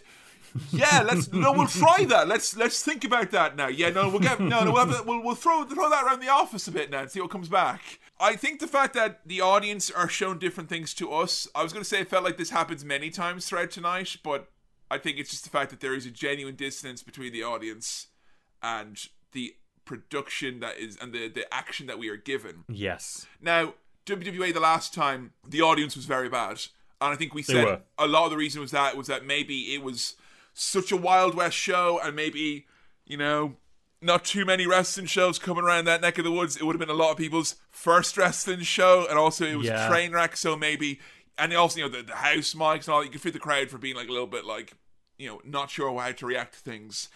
Here, I don't know how you think, but it genuinely feels to me that this is a crowd who maybe hasn't watched wrestling in like the last five or ten years. But we know Hall, we know Hat Nash, we know Randy Savage, we know Bret Hart, we know these names. We see them on a flyer, we show up because they're given a rich, heavy diet of late 2000s WCW and early 02, 03, like indie wrestling from the US. And they don't like it. They don't like what they see tonight. And it's, it's very hard to pinpoint what they would have liked to have seen. You saying that you don't know if they've watched wrestling in five years or so, I'm not so sure if they've watched wrestling full stop. Because this this show was genuinely really heavily papered. And if you think Yeah. about people just walking up and down the strip in Las Vegas like tourists and being like, hey, there's a free show on over here if you want to come Yeah, see it, you probably it could just get fucking anybody to go and watch it. Like, I mean, the, you see it sometimes when you go to a lot of the TNA shows from you know later on in the before Anthem took over, when they were struggling to fill that impact zone, and you could tell Mm. that they were just lumping in people who were just coming to the park and had an hour to kill. And Yeah. I think the people here thought maybe they were told they had an hour to kill and then were given a three-hour pay-per-view. very, very, very small, scattered bit of applause at the start that immediately stops, and then mm-hmm. there is fireworks with no music, and then a small round of applause for those. And who we got on the house mics? It's fucking Jeremy Borash going hmm. to the under 13s hunt ball dance in County Meath with his jazzy shirt and his shell necklace. and his older, crueler brother Mark Madden is there because none of the boys in his year oh. will hang out with him anymore. So he wants to go and bully some of the children instead. And they are the worst the worst, the worst that have ever been. I hated these commentators so much. This was everything I hated about both men. And I I went into this thinking I liked Jeremy Borash. Yeah, And now I've got yeah. a fucking guidebook on how much I hate this fucker. Oh, Jesus. Give me Jerry Lawler. Give me, give me fucking Captain Lou from, yeah, give me anyone. Give me Tony Schiavone from XWF phoning it in. Like, please. Mark Madden. Like this guy is horrible. Yeah. Like I mean, he's not a very good commentator, No. but more so than that, he's not a very good human being. he's just like horrible. he's so fucking shitty. Like He's horrible. He is the type of man that the phrase just ignore him was invented for.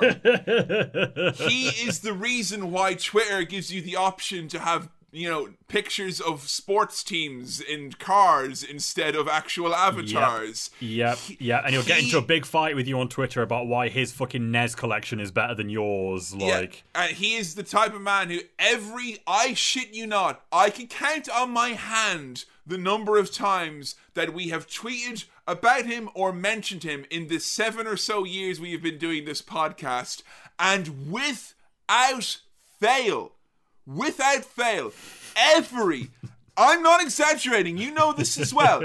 yeah. every single fucking time a five tweet fucking back and forth. I made it mm-hmm. and you didn't. You'll never Yeah. know about this business. And you're just saying, like, he's a bit of a prick, isn't he? Well, I made it and you didn't. It means nothing. It means Ah, nothing. now. What, you can't You- you make can't it and be a prick? That's impossible. Because everyone who's made it is lovely. Is that it? You can't pretend those words didn't cut you to your very core, Kevin. I know how badly you want to make it to the point where you can commentate in the Aladdin Casino and Hotel. I And Mark Adam- Madden made it and you fucking didn't. He's just owned me so many times. And I don't, Yeah. I don't know what to do now. Kevin, he owned me Kevin. and he'll only own me again. He pwned you, is what he fucking did, No, no, he stopped that now. Use regular letters. You said you wouldn't put a P in there. And you know what? Someday in the future, when technology is caught up with the rest of us, there'll be an ability to search podcasts for your name the way you can do it on Twitter. and you know what, Adam? On that day, it'll be a very awkward set of affairs with Mark Madden, but you'll have to wait in line because Taz and Hardcore Holly and half the 1999 roster will be queuing up to talk to why we in our mid 20s were so horrible. So let it be, but, you know, I'm not going to hold. I fucking hate it so much. It's so Yep. horrible. Because you know Yep. what? There's heel commentary that I can't help but bring myself to be like, oh, I know, he's being a dick there, but Jesus Christ, fuck mm-hmm. you, you made me laugh. Bobby Heenan does it. Bobby Je- Heenan. You know, Jerry Lawler, like sometimes he will make me laugh just out of like a lizard's brain, like Jesus Christ. He but can do it. everything that comes out of this man's mouth is mean. It's Mm-hmm. mean. Lawler can make me laugh. He absolutely can. Every heel commentator worth their salt can do it while trying to do the edgy shtick. This guy, it just never happens. And Lawler will put over talent and say that people are good. Mark Madden just sits there with his fucking arms folded and complains about everyone and shits on everything. And I will say, I'm trying to avoid talking about it ever. This will be, I'll break the rule just in this one instance because of the time frame of where we are at the moment.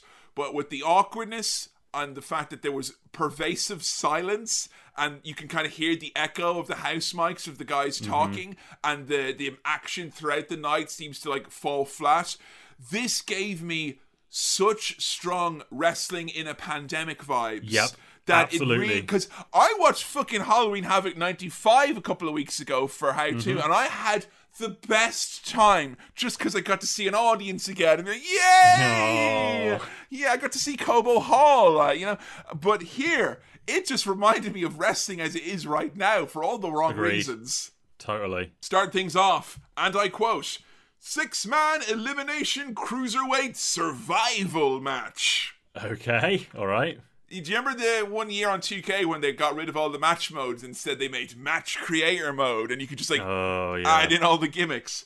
We've got Nova, we've got Loki, we got Shark Boy, we got AJ Styles, we got my main man Tony Mamaluke, and we got the fallen angel Christopher Daniels. This is basically TNA's overlooked cruiserweights and ECW's overlooked cruiserweights. I am very excited for these six men to survive. Legit, it's like they got like, okay, where's the most talented and exciting wrestlers on the roster? Let's fucking get them out of the way with early so we can get down to some real crap after this. I'm very excited, and I would say, looking at the roster and the matches, this is the one that I would say, yeah, put this one on first.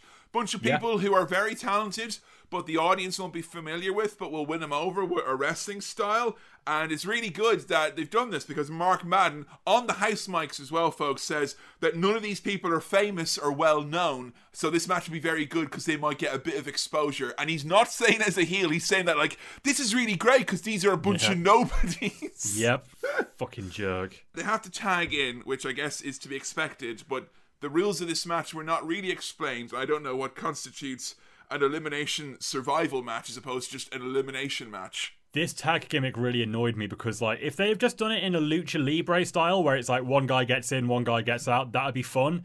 But with this, you've got the referee being a fucking boring stickler. So there'll be a moment where someone hits like a huge move and he goes for the pin, and the referee's like, I'm not even going to count. And it's like, well, you- you're just being a spoil sport in this really fun match. So this is basically what you would show Billy anytime he goes off in legal man's syndrome. It's like, you know, this is Billy's in the audience going, oh no, what a world. And that's how the Twilight Zone episode ends. Like, you know, the episode is called Legal Man Syndrome, uh, directed by William Shatner. So there is a double-edged sword when you're watching a show from this time period and you got a bunch of names that you really like but you feel like were criminally underrated at the time. Because i love aj styles i love christopher daniels i love nova mm-hmm. i love tony mamaluke but you got to remind yourself folks this isn't AJ Styles as you know him. This isn't AJ Styles with his pro controller talking about some articles he read about. Hey man, I heard that disease just doesn't exist anymore. You know, I, I, did, I just there's some stuff out there, man. You know, hey man, you ever been on Figure Four Weekly and you scroll right to the bottom? There's some stuff there, man. There's some stuff. And I mean, you know, I'm not saying that the world is a cube. But I lost my belly fat in six and a half weeks, man. And, you know, I'm just saying there's some stuff out there. It's not that AJ Styles. It's AJ No. Styles with a chainsaw in Nashville calling Disco Inferno a homophobic slur. That's the Ah. AJ, that's the AJ Yeah. Styles we're dealing with here. And, you know, to the point of the rest of the crew, there are more suplexes and spots where people are dropped on their head in this match than in the rest of the night, where there are people I would consider to be much less safe workers coming up later on. Tony Mamaluke immediately gets busted open. They smash his Yeah. nose. He looks war torn from, I'd say, 30 seconds Yeah. at him. It's fucking rough. It's it's very risky and very rough and not quite got the polish it needs to make this a comfortable watch No. necessarily. Like, do a tag match or a six man with these people to showcase Yeah. or whatever. But, like, the thing that really struck me the most, and I, I love him, I love Shark Boy as well. I think Shark Boy was one of a per- perennial cult favorite for me. And you know, Shark Boy got some notoriety in later years doing a great Steve Austin impression, and it always pissed me off because I thought that his gimmick was so like that you could show Shark Boy to anyone, including this audience, and they immediately loved him. He was the most over thing in this match. They loved Shark Boy mm-hmm. because he was a Shark Boy and he bit people on the ass. And Mark Mann is like, Shark Boy bites people on the ass. And people are like, Shark Boy, Shark Boy, Yeah. Shark Boy. This really should have made you realize, JB, what the audience was after. Well, yeah, because clearly the audience is very much into this comical, silly, tongue-in-cheek gimmick, which is interesting because I, obviously that's Shark Boy summed up. I don't know if you know this though, Kevin, but Nova, he's not a cartoon character. Nova's He's not a no- cartoon character He's anymore. not a cartoon Kevin. character anymore. Got a little bit more serious. He's got he's got pants and a coffee. And Nova, I don't know how much about Nova that you know from ECW. I mean, do you know much about Nova at all? Do you know who, what role he was in WWE in later years? No, honestly, when his name got announced, I literally went, oh! And then I remembered that I'm thinking of Mini Nova from the 1997 shows we're doing at the minute. I don't know who Nova himself actually is. So Nova would have been in ECW, who's part of Raven's flock, and then he would have also been part of the original Blue World Order. He was Okay. He was Hollywood Nova, and he also then in WWE in later years would go on to be Simon Dean, the character. If you remember him. Oh! No way. Okay. Nova would also have a stint in, I believe, talent recruitment and relationships, like the job that Mark Carrano and Jim Ross and them had over the years. And Okay. he is notable for a few things. Number one, he's one of the least liked people in the history of wrestling. Also, he's got big Chris Nowinski tough enough season one vibes. Oh, okay. Nova's shoot interview where he talks about like how he like paid off his mortgage really early because of the Simon Dean character and like look at my watch. Do you think I need wrestling? Come on, come on, Oh, get it. get you know, fucked. like he's one of those real kind of like I don't care if I'm one of the boys because I got I got my car paid off. Like he's he's he's successful uh, and he did it his way. But Nova was an innovator. Nova could like make up moves in his sleep, and you can see it in this match the amount of things Nova does that are so unique. In Mm-hmm. ECW in his later run, and you know most of his run in ECW, he would be known as like the guy who was full of comic book character references. Right. He'd have like a Venom suit or a Superman suit. He'd be you know from the Krypton Galaxy, or you know they would say he was from you know classic places from from comics and and stuff like that. He was very nerdy and you know he was a fun guy. So now Nova's meant to be serious here, and Mark Madden wants you to know that because he says. Nova now a little bit more serious, not a cartoon character, He's not a cartoon character, he no. said it around 12 times. And I watched Yep. this show before you did. And I turned to you uh, after I was coming to the end going, bet you haven't noticed how many times he said, Nova's serious. He's not a cartoon character. And you were like, literally, as soon as you said it, he said it again and started saying it every two seconds. Yep, it's non-stop, and it's just made even weirder by the fact that he's wrestling fucking Shark Boy, who is the most over person in this match. I did like at one point when his coffee was slapped out of his hand. But That was fun. the the match did have a lot of SmackDown versus Raw quality because of the repeating commentary and the hit detection being so bad. uh, Loki gets tagged in. Loki always lots of fun. Or a fun guy. So saw a great screen cap on Twitter the other day where someone uh, asked him on his Instagram stories. Hey Loki, would you be interested if a female was to send you some pictures? And he just quote tweeted saying, "Depends on the female." so uh, Loki, always a great bit of fun. And another shoot interview I'd, I'd, I'd say you make out your way to always watch. Loki, lots of fun. Who gurns as he's chopped in this, which was a good time. Mark Madden constantly undercuts the guys getting heat by Yep. just saying like, you know, ah, this guy, he's not really been on pay. Like he says, no one here's been on pay per view before. Which I'm pretty sure is an out and out lie because Mm-hmm. That I'm is not, a lie, yeah. I'm not sure if Styles and Daniels, when they had their run on WCW in 01, if they got onto any of the pay per views, I suspect they got on one at least. But Nova's been on pay per view countless times. Tony Mamaluke's been on pay per view countless times. National pay per view. What's the fucking deal? There is a bit later on in the match where JB is talking about their accomplishments and the shows they've worked on previously, and Mark Madden literally turns to him and he says, "You know, earlier when I said that none of these guys had been on pay per view before, I um, I said that to try and make our pay per view seem more special, and you've just exposed that.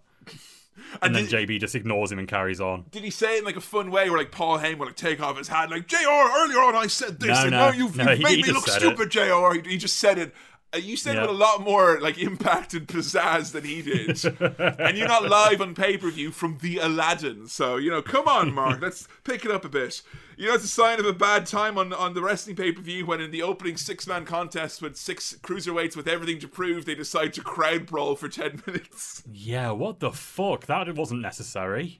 Loki eliminates Shark Boy with a cool cartwheel kick, which is immediately followed up by Mark Madden saying, Huh, he's like a cheerleader, I guess. Whatever. They put over the 1995 price tag of the pay per view as like a great, like, like, you know what I love about this, JB, is that it was only 1995. So just in case you're getting that early onset buyer's remorse 10 minutes in, you're like, oh no, he is, he is right to point out it was only $20. You're right, Mark. I'll lower my expectations at home accordingly. and then he said last night he spent $1,500 on uh, six prostitutes, which is fun. Yes, he uh, he loves talking about sex workers, does Mark Madden. Oh, Adam, and I bet he had sex. I bet he had sex with all six of them as well, so he did. Yay. He's got this energy where he fucking thinks that being disgusting is a personality type and he fucking thrives off of it. AJ Styles really gets some audience reaction, let's just say, anytime he busts out some of those moves we come to love, like the Styles Clash. That is something hmm. that was in 02 completely unseen. Tony Mamaluke gets eliminated, thank fucking Christ. Once we get down to like three or so people, with like Nova, Loki, Daniels, and AJ, we get some really cool multi-man spots from them. And I, I had to remind myself it was 02, and these are spots that you see like anytime there's multiple people in the ring in WWE or AEW these days. Now, yeah. But for back then, this was this was changing the style a little bit. I mean, compared to the mm-hmm. wrestling we see later on here tonight, this is like a little whiff of the future.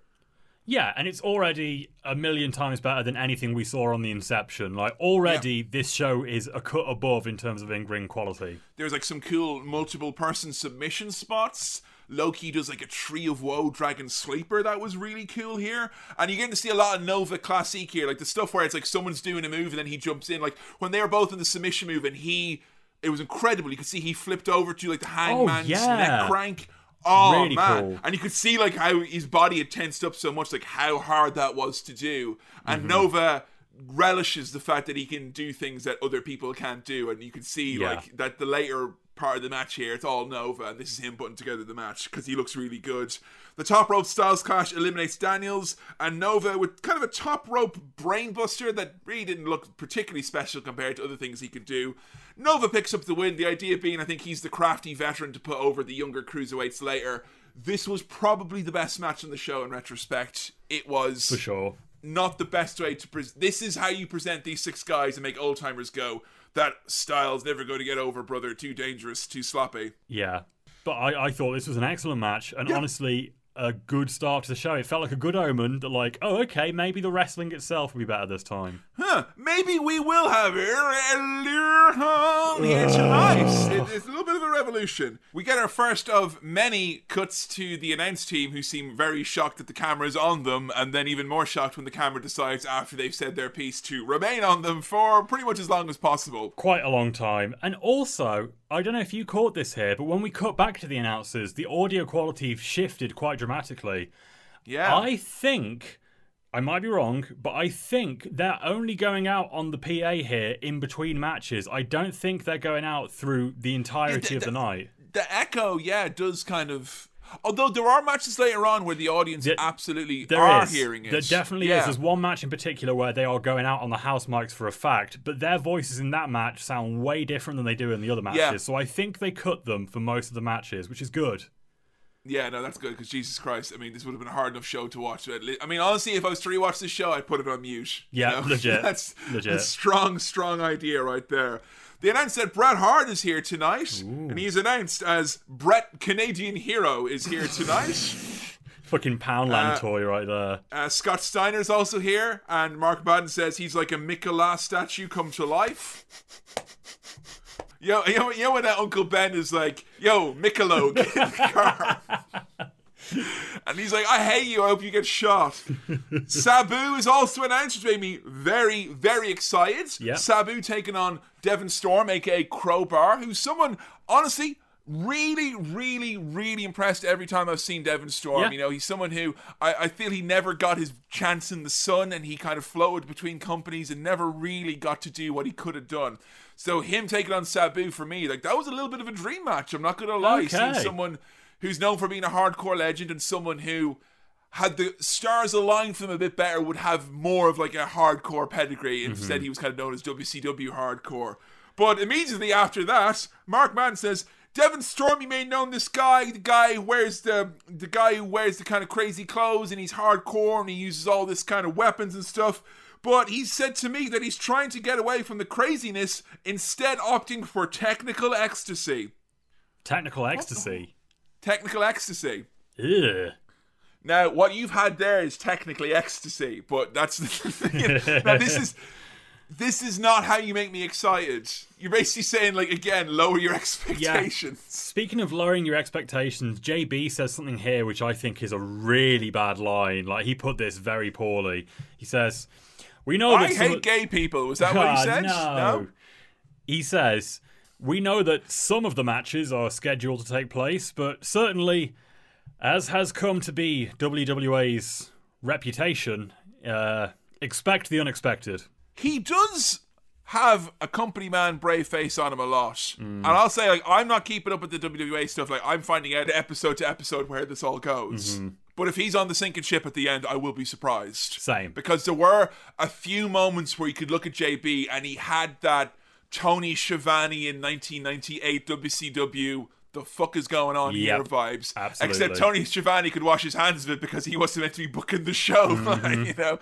So I can think there's probably like an extra layer of stress and frustration with JB, not just from the commentary perspective. The entrance here for Bret Hart, which the best description could be, Adam, and uh, keep up with me if you can because I was an N64 kid, but this is like if you, you boot up SmackDown 2 and then it crashes. Okay. You know, all right, we got we're gonna have the wrestler come out. We get the Titantron full screen for around sixty seconds. Then the music stops, and then it just goes to black. And then Bret Hart comes out in silence, and then the music just stops entirely. it, it was so. It was like Bret Hart, like for ages. Yep. And then he's like stops, and there's Bret. Hey. And then some fireworks go off. For some reason, almost every person's music tonight is like two minutes too short, and it just ends. This happens so often tonight, where the music just stops, and they're like, "Should, should we play it again? Nah, just leave it. Just fucking leave it." And it, it never before have I seen a show where the music plays when it shouldn't for so long, Yep. and then never plays when, When it, it should. should. It's like it's like they're on a time delay. Like the people who are doing the sound are on like a really bad Skype call from another country, so there's kind of like a a little jolt, Mm-hmm. Yeah. and then it comes in a bit later. I will say I should point out the stage. Which is something that TNA would go for a little bit, has got the heel and face double rampway that kind of mm. goes along the side. It is a very unique entranceway. It kind of combines the TNA dual ramp with the ECW big or old WCW big ramp that goes right up to the ring apron. I like that a lot, actually. I thought with a better company with more time to think about how to use it, some people could think of some really unique, awesome things to do at that stage, none of which we see tonight. True. I don't know if that was necessarily a stroke of creative luck, or if it's purely the fact that that's what the Aladdin Casino setup allowed them to do. Hmm. Like, It just it just happened to work. It, Yeah. it, it does look unique. I will say that much. So there's something very very unique that has happened in the very specific time period we are in. And actually, you know what? This should probably put to bed any questions we had about if these people are current wrestling fans or not. They definitely are because around about December 01 and January 02, Stone Cold Steve Austin, who by his own admission was drinking a lot of the time, uh, was on my own, uh, my own worst enemy, so to speak. He said what? Mm-hmm. And oh my god, if the WWA is not the first instance of a show outside of WWE being entirely ruined by this fact. Yep. Because at least, Adam, as annoying as it was and always will be in WWE, at least in 02, I mean, I don't, were you watching wrestling in 02, WWE? no, no, I'd stopped at this point. For me, like, what was the most fun thing ever? Like, living what at the time as it was happening, Austin stomping people, everyone going, what, what, what? It was so much fun. I would have killed to be at a Raw or a SmackDown when Austin was there doing classic what stuff. Mm-hmm. But fuck me, hell in a handbasket if I ever want to be in another show where people are like, let's ruin it, yay! And Bret Hart is not happy to be here enough as it is without No. this on top of it. honestly. And just as a reminder of where we're at storyline wise, the last pay per view ended with Bret Hart getting involved in the main event and being like, no. Not this way. He stopped Jarrett from winning clean because he, did. felt bitter. did. And we ended the show with JB and Jerry the King Lawler on the loud mics going, Bret Hart is bitter. He's past it. He can't let go of Montreal. So that's where his character stands at the minute. Now, of course, where we are at the moment, we are still, mm, I don't know, we're still around 11 years later from Bret Hart spitting in the face of Montreal at WrestleMania 26. but it is a much different Bret. This is Bret in the house who is. He is both happy to be here and see some American fans, but he's not happy to be here with WWA because there's a couple of red flags that pop up in Bret's promo. Hey, folks, here I am. I'll let you know straight away. Appreciate all the action here in WWA. You know, you just saw that match there. These young guys out there breaking their goddamn necks. Eee. And I, but he says it in a way where it's like, no, I'm I'm saying it's good that they really, you know, they, they do a really dangerous style that shouldn't be in this business. so I'll let you know, folks, the space cowboy Randy Savage won't be here tonight. Great. Boo! Some people say I'm Macho Madness. Woo woo! Some people say that I am the Macho King. But as a matter of fact, I am the Doctor of Love and the Space Cowboy, yeah! Was he ever known as the Space Cowboy? I've as you never know? fucking heard that before, honestly. I don't know. It Uh, works. maybe Like it makes sense to me when he's like silver 2001 Macho Man looking all weird on the front cover of his album. I get that, yeah. even some classic, you know, Macho Man hat and tassels. You know, Repo Man's repossessed your sunglasses or whatever. He's got a bit of a space cowboy vibe to him. I don't know if that was Bret being like, oh yeah, like like when my, my brother always calls Bam Bam Bigelow that fucking space clown.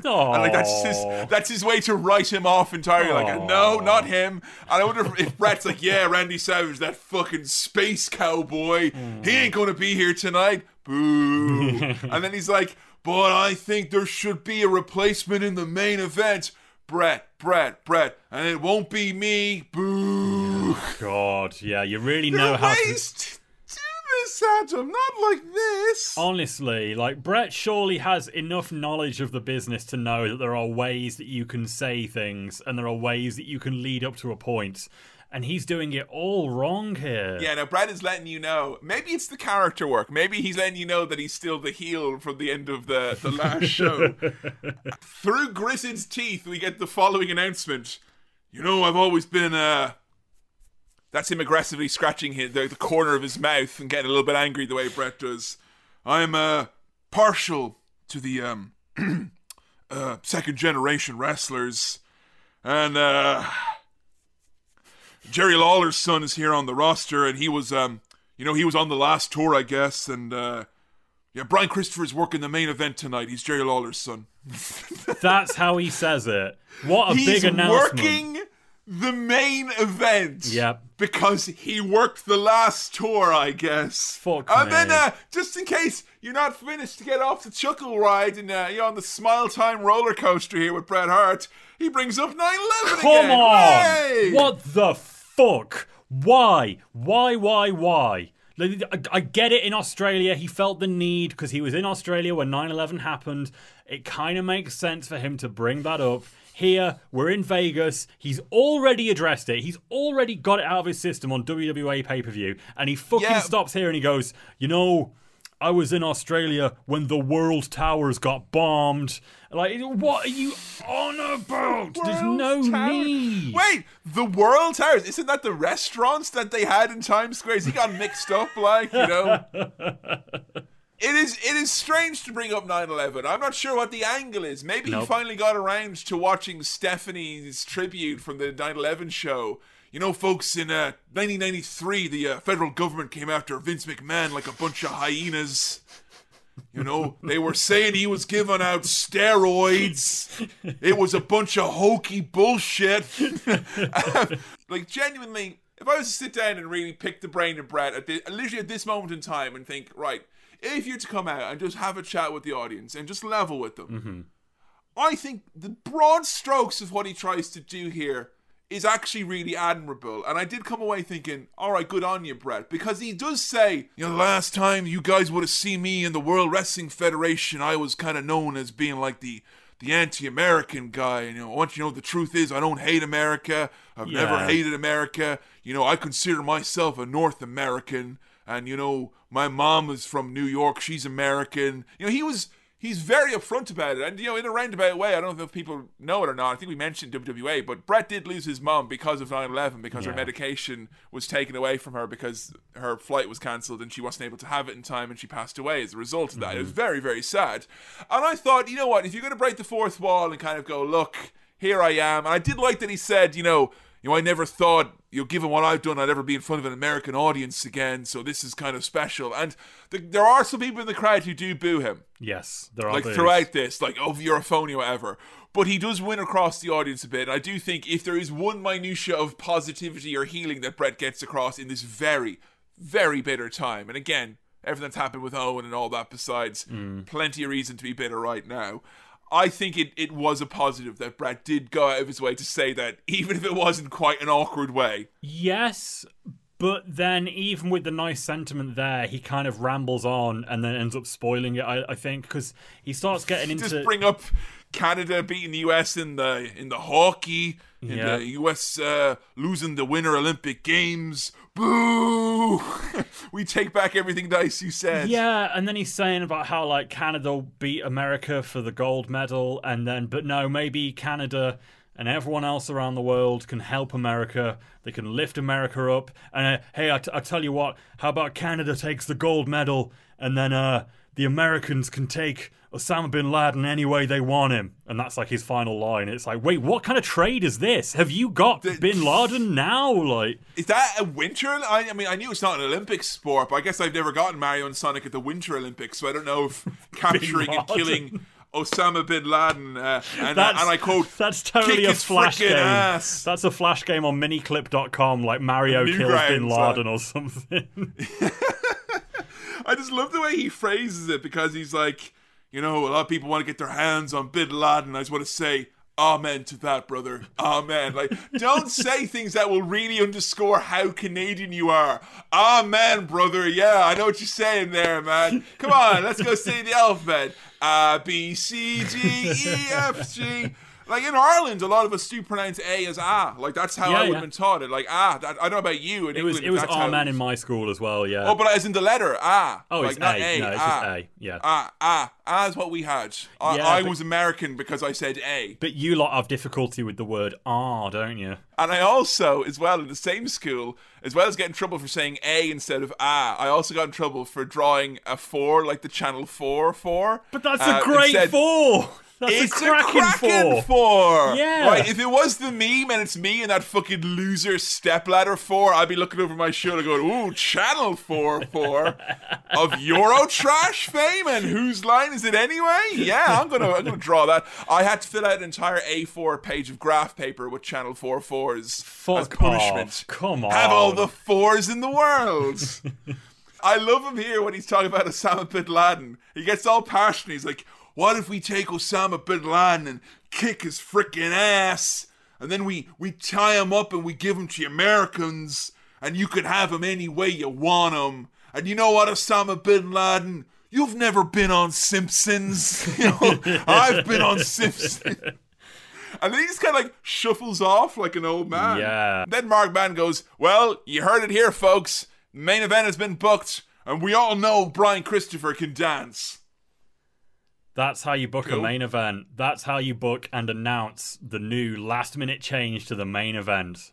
Backstage, and I thought I could avoid saying it, but they say it here so many times. We don't have fruits and suits here tonight, folks, but we do have uh, we do have little people. Yeah, And you know, WWE in 1997 have managed, Yep. for the most part, with the exception of Jerry Lawler, to find a decent presentation for for these folks. And put them over as athletes was Jim Ross saying they're athletes, they're Mm-hmm. athletes, they're athletes.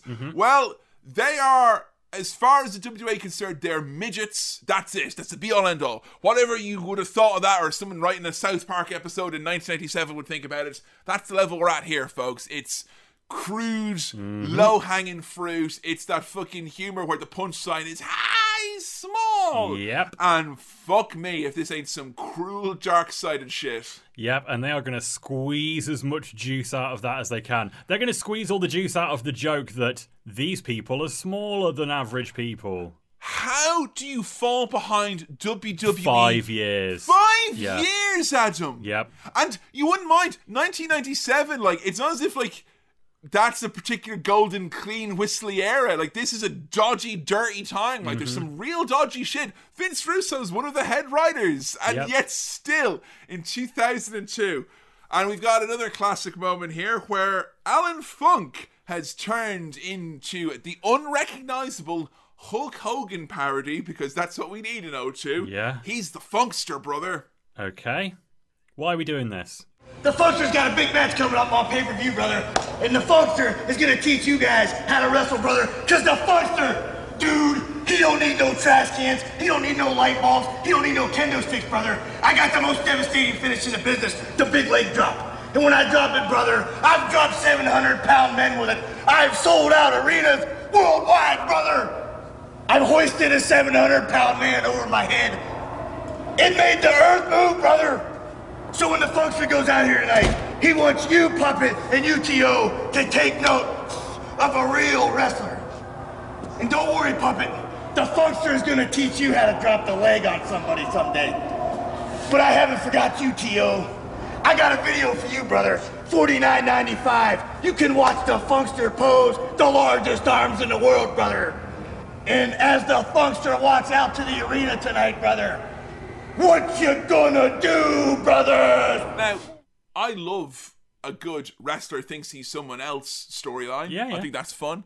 I've, I've enjoyed those immensely. When Damien Sandow did it, when Charlie Haas did it, I never think it's been done in a way where it's it's been as good as it can be. I think Damien Sandow they they circled the drain a little bit of like you can make this be riveting, like the mm. man who has to be someone else to to be himself, and they never really got into the psychology of it or like why he would want to do that. Like I feel there's a great story to tell there. I think when Mickie James started dressing up as Trish Stratus and like dyed her hair blonde and started doing all of her mannerisms, like that shit is really interesting to me. This guy is just Hulk Hogan. He is. He just, he just is. He just is. And he he looks good. He does. He looks visually. Yeah, 80s Hogan. He's got the the, Yeah. the stringy, flappy, straight, silvery blonde hair. Mm-hmm. But he ain't got the charisma. He hasn't got this. There's like just all you need to do. Hogan is the sort of the the words like brother, dude, Jack, the voice, and just put Yeah. a bit of an oomph into it. And he just doesn't quite have that oomph. I don't think. No, it's like he's got the same level of commitment to it where when Steve Austin did a Hulk Hogan impression in ECW, Hmm. but the whole thing of that gimmick was that he was doing a thousand impressions and he was doing them very aggressively and he didn't care that they were good. He was just full of spite and venom Yes. and he had to get it out of his system. He's just not good enough at doing it. And also as well, I think Hogan is as deserving of parody as the next person. I feel that Hogan being parodied is like it's good for the soul of wrestling. Yes, just say. I is. think like Hollywood Nova and the Blue World Order. That was like I feel people don't give that credit enough. Like how important it was just to see these these guys who are unquestionably just being perceived as titans of our industry and just making a bit of fun. Yeah. you know, I think big targets need to be made fun of. But like, let's be honest, Hogan's not done anything for the last two years. His name's in the dirt a little bit because of Bash the Beach. Mm-hmm. He is literally about to come back for probably the best late career run that anyone's ever had in 2002. NWO, Rocket WrestleMania 18, Yeah. World Champion, Mr. America. I mean, come on, the the guy's literally getting a ticket he can write for himself and will be perceived by the wrestling world as doing very well indeed. Yes. This isn't Alan Partridge bouncing back. This is literally Hogan did have a good bounce back He did. And I think parody only works when the person is either doing so well they need to be taken down a peg or doing so badly that it deserves ridicule. Yes. Not when they're like on the uptick and about to do very, very well indeed. It actually seems mean to Hulk Hogan, who I hate. Yeah, it just feels weird and unnecessary, and just yeah, it, it doesn't make any cultural relevance right now No. to be doing this. Because it's 80s Hogan. It's not like No, later no, Hogan. It's no. very specific, like, you know, whistle in the mouth, you know, doing the arm flexes left Yeah. and right every time. It's very classic Hogan.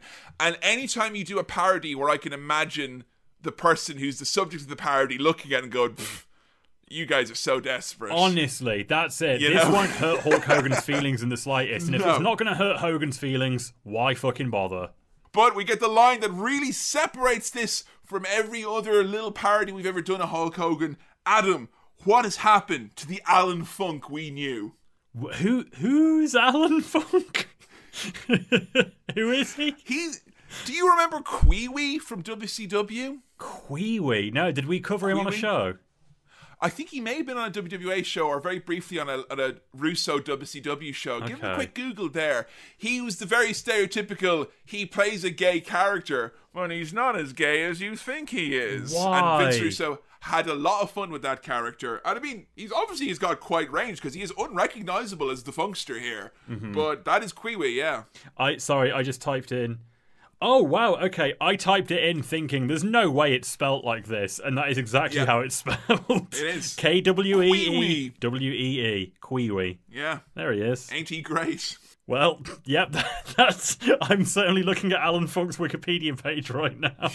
There he You didn't recognize the man with the the hair he had as Kwee Wee was pretty kind of like you know it, it's quite like bombastic. Yeah, I kinda quite recognise it. It's- striking look. Kind of like a, a fighting game character, like a Guile or a Paul from Tekken, something like that. Pretty much like Lenny and Lodi, their character, that was his character. But then it'd be like, you know, with a bit of gold dust, oh, he's not gay. So we got legends of the WCW Hardcore Division colliding as Reno, the hometown boy, not from Reno, Nevada, from Las Vegas, Nevada, taking on the Funkster, who is he the bad guy or because I thought Reno, hometown boy, he's the good guy, the delusional Yeah. Hulk Hogan guy, he's the bad guy, right?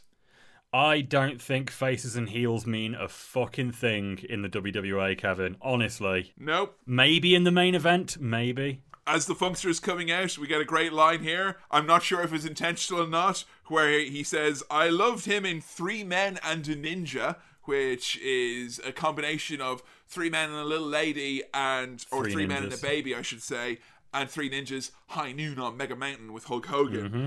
Uh, these are both power plant graduates, so at least one of these men has seen Louis Through get sick.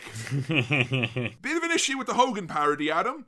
The Funkster does like 90% non Hulk Hogan moves. Yeah, it doesn't. You know, if this would have been like a 60 second, 90 second match, you come out, you do your Hulk Hogan Yeah. shtick and win, that'd be fine. and you had the rights to Real American with you know, Jimmy Hart could do this Yeah. in the XWF, you know, because it doesn't read. It really he's doesn't. wearing purple and orange. Yeah. like I don't think the audience think he's meant to be Hogan. Do they get it? I don't know, because, like, waist up, yeah, he looks like Hogan. Waist down, he looks kind of like Ultimate Warrior or something. It's very confused. But later on in the match, he does do like you know the point, and he does do you know the, the Oh, yeah. cupped hand. He mm-hmm. does the he does the big leg drop. But like early on in the match, here's here's a sentence I never thought I'd write: worst alley oop ever. Oh, wow, that's saying something. Big Show just like, you know, don't worry, brother, no one's taking that finish. You know, I mean, you can do it, man, but you can't do it like a pro. I don't know why you bother doing it, man. You I know? mean, yeah, B- Big Show will be fucking tutting away to himself here. He can do a better Hogan. He can do a better alley oop. He's got it all, Kefin. He can. Yeah. I want to see Big Show dressed as the showster doing the alley oop at Backlash 2000. Not this shit. We get some like moves like a reverse body slam where Reno gets dumped on his head, and like there's a lot of dangerous moves here. And at this point, I wrote. Sensing danger, Reno begins dumping Funk on his head as a protective measure. That'll show him. But like these two men just start killing each other. They do. It's so fucking bad. We get our grunt of the night actually around here, Kefin. There's- Yes! There's, a bit where Funk goes and gives Reno a big old massive hip toss, and Reno does a very short Tom and Jerry esque just real quick while he's in the air. When the funkster starts hulking up, we don't say that he's funking up. He's funking it up, is what we say. Again, just this parody just is you're so slightly off the mark that it's infuriating. Like Like you're fucking it up when you're saying funking it up. legit, you are. You actually are. And you know what, as well? I don't know, it's because I love him so much, but like Uncle Terry, he's the funker, the funkster, or the funkerino, or the Grand Marshal of Funk, whatever he wants to call himself, really. Mm-hmm. If Terry Funk comes out and he goes, God damn it, I'm Flash Funk, you, you know what? He can have it. I feel he has he has ownership over that name, like, you Yeah. know? The one thing I did like was when he funked up a second time, then mm-hmm. JB said, he's funking it up again Yep. Which I think was the workshopping as to why we went with funking it up as opposed to funking up because funking it up again makes more sense than funking up again. It makes more sense just to not bother doing it more than once. He fucking hulks up three times, and every time it falls completely flat. Well, like you know when you have to retweet the same tweet over and over again until people really get it, and they didn't get it those first two times, and now it's six p.m. and the Americans have woken up, so we're going to give it another whirl. Yeah? Reno with his finishing move, the roll of the dice. Nice. And how appropriate it would be here in Casino Magic. I mean, Aladdin's Casino. And I like as well is that after you did the roll of the dice, Mark Madden went, Yeah, my mom caught me rolling the dice a few times, if you know what I'm saying. Because I was beaten off in there, you know? Rolling the dice. Rolling the dice. Rolling the dice. Look at it. Come on. Sometimes we got in there, we feel the two cubes, you know? And, uh, give it a little, you know, you know, you give 'em a little jostle around and then yeah. throw them. You put know? both your balls between both your hands cupped together and shake it around like. Give 'em a good. And then sometimes for luck, you blow on them. And then Yeah. you throw them. and it hurts. And that makes you a real man. Good, good job there, Martin, for the relatable sequence. No, no, no, no, because guys, a lot of people who watch this will have masturbated. So, You reckon? know. Nah. Uh, yeah, I reckon so. Nah. I reckon so. Not wrestling There's a, there's a bishop they're going to have be beaten up mercilessly later on, For and then there's uh, fuck's sake. there's uh, the gobbledygooker's going to come out and get like choked by Taz later on. You know, we get the Hogan sequence, which doesn't read to the audience. Then he does a pile driver in the middle of it, and then the leg drop. Funk wins, and then to kind of really hit home the parody, if you didn't get it, Mark Madden says, "This reminds me of Hulk Hogan versus Yokozuna." Hulk Hogan, that must be it. That's the Oh, one. okay. That's the and one. there was one really good line here from JB. This was really funny and very sharp. But unfortunately, it came after you'd kind of ruined the joke by just saying, it's Hulk Hogan. Where he went, huh, God, I hope Vince Russo doesn't show up here. He might get a bit upset, start screaming and cursing. You know, like kind of saying, oh, bash at the beach. Yeah. That was good. Yeah. But if you're name dropping Vince Russo to get your Hulk Hogan gimmick over, Mm. it's probably not for everyone, is it? Head backstage, Adam. A limo's arrived. Who could it be? Uh, it's Scott Steiner, who looks very tired and that he has not showered, Hmm. and six women. Is any of those women in Midajah? No, she's not here She's tonight. not here.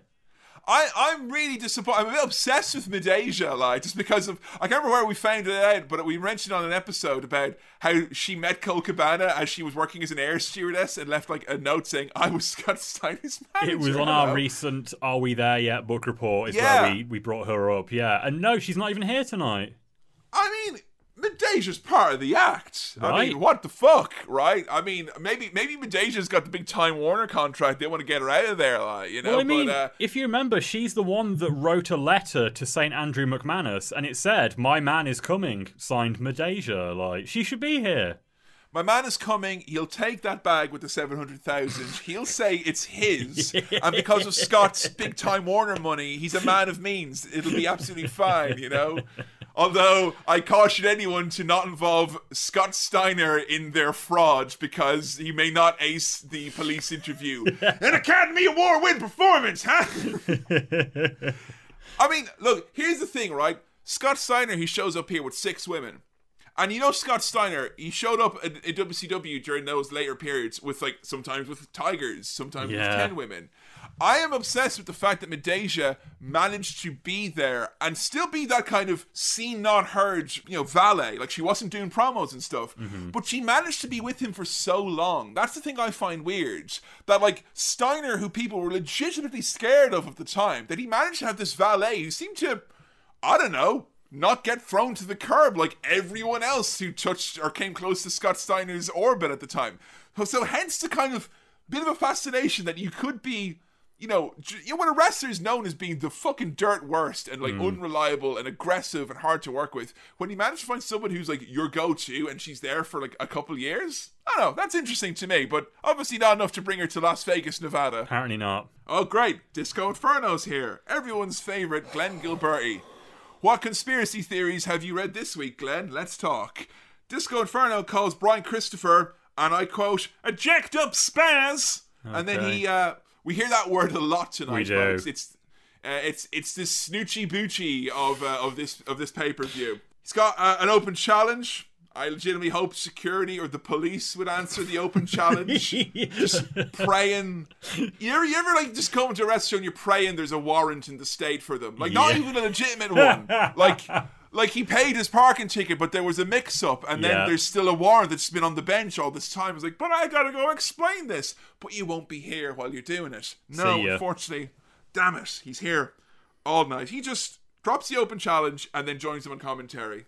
So he's here now. Great. Two heel commentators. Honestly, just what this show needs. Oh, Adam. Adam, Adam, Adam. we get a nice long shot of all three of our announcers just and it's like again the camera stays on them for way too long and they're clearly like well that's us finished what we're talking about let's cut back and they don't cut back they just have to keep filling in time and they fucking suck at it and JB tells us that that band that kicked off the show earlier with the Revolution song You, you, sorry, what do you mean when they started the revolution? You mean? when they started the revolution, Tantric, they have now set off on tour with Creed.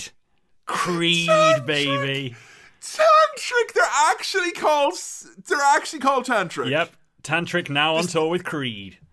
The secret to tantric sex is just to very slowly say Revolution.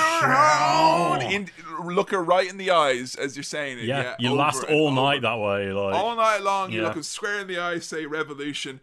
Two heel commentators, and here's the problem with JB: he's not able to stand up to the two men who are clearly destined to ruin this show even Nope. more. Anyone could tell you. It's like. It's like when you have like an indie show and everyone wants to be the fucking the badass heel who like Yeah. is really cool and you know Yeah. it's just you know, when you go to a wrestling show and everyone comes out dressed the same because like, what's your character? Oh, I'm the kind, I'm like the shooter of this crew of this, this small organization. Oh, you and like everyone else who thinks they're as well. Yeah. Like, or the amount of times where I've listened to like little indie groups where they've got really interesting performers I want to see, but then the two commentators on the rock band mic like, yeah, I'm, I'm the guy with the sunglasses. I'm a bit of a heel big actually. I'm like, personality, yeah. I'm also a bit of a big personality. And I remember when I did my very brief little wrestling thing with, with Fight Like Apes, and the wrestlers who I was there with, and it's like there's there like there's a bit of an epidemic of like crap Jesse Venturas with you know sunglasses and crazy hats on all these shows. So I'm like, okay, even on his worst day, JB could look and see this won't work. no. Surely. Surely. This you know what would be really funny in the Ministry of Silly Walks sketch is that if we got another John Cleese and he was doing even sillier walks and they were like competing to see whose walk is the silliest and Graham Chapman can't get a word in. Oh, God. And you know what I love as well is that the two of them are trying to be healing each other. Like, oh, uh, don't go easy on me out there, Disco. Like, oh, don't worry, I'll, I'll give you a few barbs, Mark, because we have fun, don't we? Hey, Mark Madden, you're out here, you're embarrassing yourself, and you else embarrassed themselves? The U.S. hockey team, who I believe you're close personal friends with the coach of that team, actually. And he's like, oh, Disco, stop busting my balls. I may be close personal friends with the coach of the U.S. hockey team and have been for for many years, actually. But that has no bearing on the fact that they may have messed up here today, you know. and uh, how's, how attractive is your wife, Disco? Could you, could you maybe show us a picture? Oh, don't be doing that. Oh, you you guys healing it up. Madden then says Disco's got a big nose. Fucking brilliant this is. Can we get another five minutes of this, please, lads, before we get to any more wrestling? I'll tell you what instead, because you've been good, Adam, you can have another 50 seconds of them just looking in the camera a bit too long. After that, I like, literally, you can see them kind of looking at each other going, that was good, isn't it? Yeah, I'm really excited to do heel commentating with you, heel commentator. Well, okay, with that finally behind us now, let's get on to another match. Coming up next, we've got Chronic. Chronic in the house, Adam! And look, if Chronic would be here, it's to be good, clean fun, right? There's going to be any like dirty, nasty stuff here. Got Chronic coming out, and their opponents, the unknown native blood, who are two Native American wrestlers from the Navajo territory of, in California, and uh, they come out to a bossa nova music that came Yep. free with JB's keyboards. And if you lean in and listen carefully, you can hear Mark Madden actually licking his lips because he knows he's going to have some fucking fun with Native American shtick right now. Now, here's the thing. I would have thought, stupidly, I thought, all right, it's 2002. It, it's known that you can't say certain things, mm-hmm. right? Surely, by these folks. Even that base level should be there. And when I heard them say, and I heard all three of them say Native Americans, I mm-hmm. was like, okay, well, look, if they're they're saying Native Americans, surely we're the bar has been maybe just hit at that exact low enough level that if they're going to say that, then maybe it's going to be okay. And they're coming out and they're like, these two are Native Americans, these tag team. And then Disco Inferno goes, yeah, no casinos for them down here. We're not on the reservation anymore. Whoa, no! There it is. Whoa! It's amazing you were able to get so much misinformed hate uh, before high-speed internet, uh, Glenn. That's it's a real commitment to the to the darkness, I might say. Like you know, pretty impressive. Chronic show up, and of course, Chronic, who are fresh off their hot run in the World Wrestling Federation. Adam, Oh, they will be actually. Yeah, they'll have they'll have actually just finished working this last summer with Bugger Red and Kane. I didn't realise that.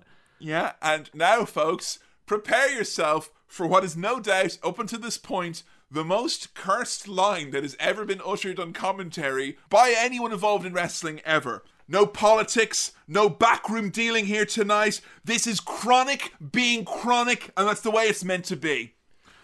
What? Ooh. Now, they're implying, I take it from this, that they had a bad run of it in WWF because of politics, the bullshit, and the backroom dealing. Adam, the only reason they got a job Yeah. was because Undertaker did a deal in a back room to get him on pay per view. Legit, like that is exactly the reason they were even a part of the invasion was because of politics. Is he try- trying to put them down in a heelish way, sort of saying like, "Oh, here we go, here they are tonight. No politics, no backroom deals. This is chronic the way they're meant to be. Fucking shit is what they are, mate." Because, like, when they were saying, oh, you know, they, they had their hands tied, I was like, oh, well, yeah, because when they wrestled the match, they did work and sell like they had, like, their arms tied or they were being, like, restrained in some, you know, like the, the, the, you know, those really hard to remove plastic tags when you get a muscled up statue in the mail to keep it, you know, solid in the packaging of the housing. Maybe that's what they meant.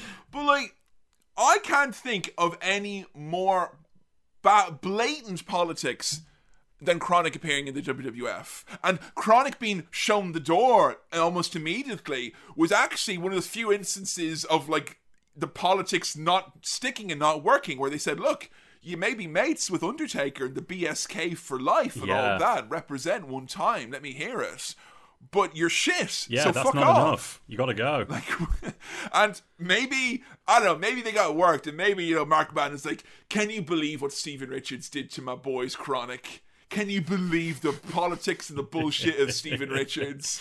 You know, that he would take Chronic and ruin them like that. There's so many Native American jokes, and like it's a race. It's a race to get them all out. It- no, it like, really "Oh, is. It oh, genuinely no, no, is. No, no, no, no, no, Chief Jay Strongbow. Ha ha ha! Remember him? He, Chief Jay Strongbow. Ha ha ha! He isn't even Native American. three times in this match, three times, JB has to explain to either Mark Madden or Disco Inferno where these lads are from because they literally keep saying stuff like, "Where do they come from anyway? Where do they come Who, from?" who are these? Ugh.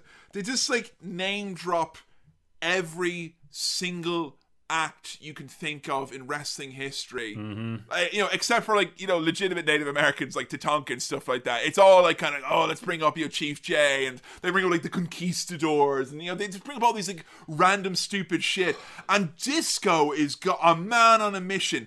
First move of the match, they hit him from behind. Oh, look, a sneak attack from the Native Americans. Can't say I'm surprised, guys. And like, me. no one's calling him out on it. Like, JB's not saying stop it. And these guys are total jobbers as well. I would say they they look like they've had probably three months of experience. Yeah. They have that serious, like, tough enough season one quality to them. And Chronic beat the shit out of them. I will say, in Native Blood's defense, they do manage to make Chronic look like muscled up statues. Like they do bump around for them. More so than Kane and Taker did. Yeah, Yeah. Legit, that, I think that's what it is. I think that Kane and Taker set the bar so low for Chronic that anyone else seems quite impressive by contrast. California gets mentioned again, which again confuses Disco Inferno. And then JB tries to the best of his knowledge to explain the fact that there are, you know, there are reservations located within the states and a lot of. I mean, it's, it's so fucking sad. Like, he didn't even really talk about any of the history of or anything like that. I mean, I was expecting a history lesson on commentary or for them to be talking about this at all. But, like, entire tribes were relocated, and the mm-hmm. Navajo is one of those tribes. It's kind of a sad story. And then when he taught, he said, like, oh, you know, they had to split them up and they were all moved around. They had to redraw the territory lines and stuff like that. And then Disco Inferno goes, what? Redistributing the territories? Ain't that where Belarus came from? And Belarus is one of the countries that would have formed after the breakup of the Soviet Union. And like, you know what? No offense to Disco Inferno or the copy of The Economist he read that one time he was in CNN Towers, but uh, clearly go fuck yourself now, then, and forever and always. we get the worst full Nelson slam ever from frail whale Brian Adams, who looks like he's about to die while giving the maneuver, from a man who's legitimately two feet shorter than him and probably a hundred pounds lighter. Wait a minute. Now that's not the move. Because I, I don't know exactly what the move was. I've not written down a description for it here, but I have written down here that at some point Brian Adam hits the fatty boom batty. Yeah, that was it. That was it. Because he couldn't he couldn't lift him up. He couldn't lift him up because the shipment of fucking venom hadn't come in from from from, from Poison Ivy, you know. Uma Thurman was a bit busy that day, so he hasn't got his he was too frail, so he tried to pick him up and went, and then his fucking arms and legs fell off. He says fatty boom batty for a guy who's legitimately much, much, much lighter. Like, what mm. the fuck? So sorry, he's fat because this guy who fucking Oh. eats weights for breakfast can't pick him up. no, no, no, no. Fatty boom batty is a weed reference, mate. That's What? the, What? for the sake of like anonymity. there is a guy that me and Kefin used to know back in Lincoln that I heard him on one occasion. He referred to a joint as a fatty boom batty. He's obviously a very cool, cool dude indeed. Like, sorry, I'm I'm not up to date. Like, even though I've watched all the Kevin Smith movies, I'm not up to date on my crude under the toilet humor and references. Like, the guys managed to get a little bit of offense in on Chronic, which I didn't think we'd get. Some miserable double drop kicks. They do the double team move when you put together a tag team in a wrestling game and you don't give many moves, like Yeah. the drop toe hold Yeah, the slow elbow basic. drop, you know?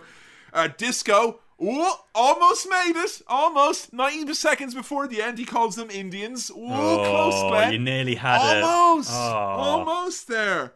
And then afterwards, he calls them Young Bloods and then Conquistadors in quick succession. So hopefully, he just slipped it in there, you know? Get fucked. We get the pump handle slam by Adam Bomb, the meltdown, the pin gets broken up, and then we get high times. And when they hit high times, Mark Man goes, Whoa, man, that's some marijuana, dude. Jesus Uh, Christ. I don't know. He got he got a laminate pullout from his edition of High Times uh, Weekly. It was uh, the sister issue of Buds and Babes magazine, and it had uh, lingo for the cool dudes. Yeah, do you do you do you smoke weed, Mark? Is that that's cool? That's really That cool. is that pretty is. fucking cool. That is. That guy's tough. 2002 is a time where like you know weed was used as a joke in everything. Mm. Everything. You know and it's it's fine. You know i watched the kevin smith movies and i didn't get it at all. I just thought it was funny and silly and you know it was dumb jokes. But like it's so cringy here. And like I, I cringe at a lot of the old Kevin Smith stuff, but at least the pot stuff, it just feels like it exists in that universe and it's fine. Yeah. But here, it's like my skin was being pulled away from my body, strand by fucking strand. Yeah. Oh my god. I think because nowadays, with it being legalized in more and more places across the states, and it's become like a normalized thing where like It's so normal, yeah. celebrities openly talk on Instagram about like how oh I got high last night and watched this. Like it's so normal that it's no longer like when you look back at stuff like this where it's meant to be like we're pretty cool because we smoke weed even though you're not meant to. Like it seems so fucking shit. like it's it's such a non like taboo thing now. Like as far as I, I watch a lot of late night shows from America. Like I'll, I'll hmm. watch you know Colbert, I'll watch you know Daily Show, I'll watch a bit of Seth Meyers here and there, and like they will like for me if the Late Show monologue. Which I believe in its form is like the purest form of like the zeitgeist of America at the time. Just of like, here's what we talk about, here's what's in the news, here's what we find funny. Yeah. And they make they make jokes about it the way that like Johnny Carson would make a joke about having a few too many drinks back Yeah. in the day. Mm-hmm. You know, it's just like it's just a thing now. For it here to be like Mark Madden, it's like you know, like when you're masturbating and you don't want mom That's to find it. out. Yeah. you're a grown ass man here, man. You fucking loser. It's so lame. We end the match. Hopefully, we'll end the show. We get the line of the night. That was great to see, guys. No politics for Chronic. Glenn Gilberti is like, yeah, and uh, no win for the native whatchamacallits. I, I've I've got a note here that I'm quite pleased with. Um, Disco insufferable. Uh, I also have Disco Dick Face if you want to use that.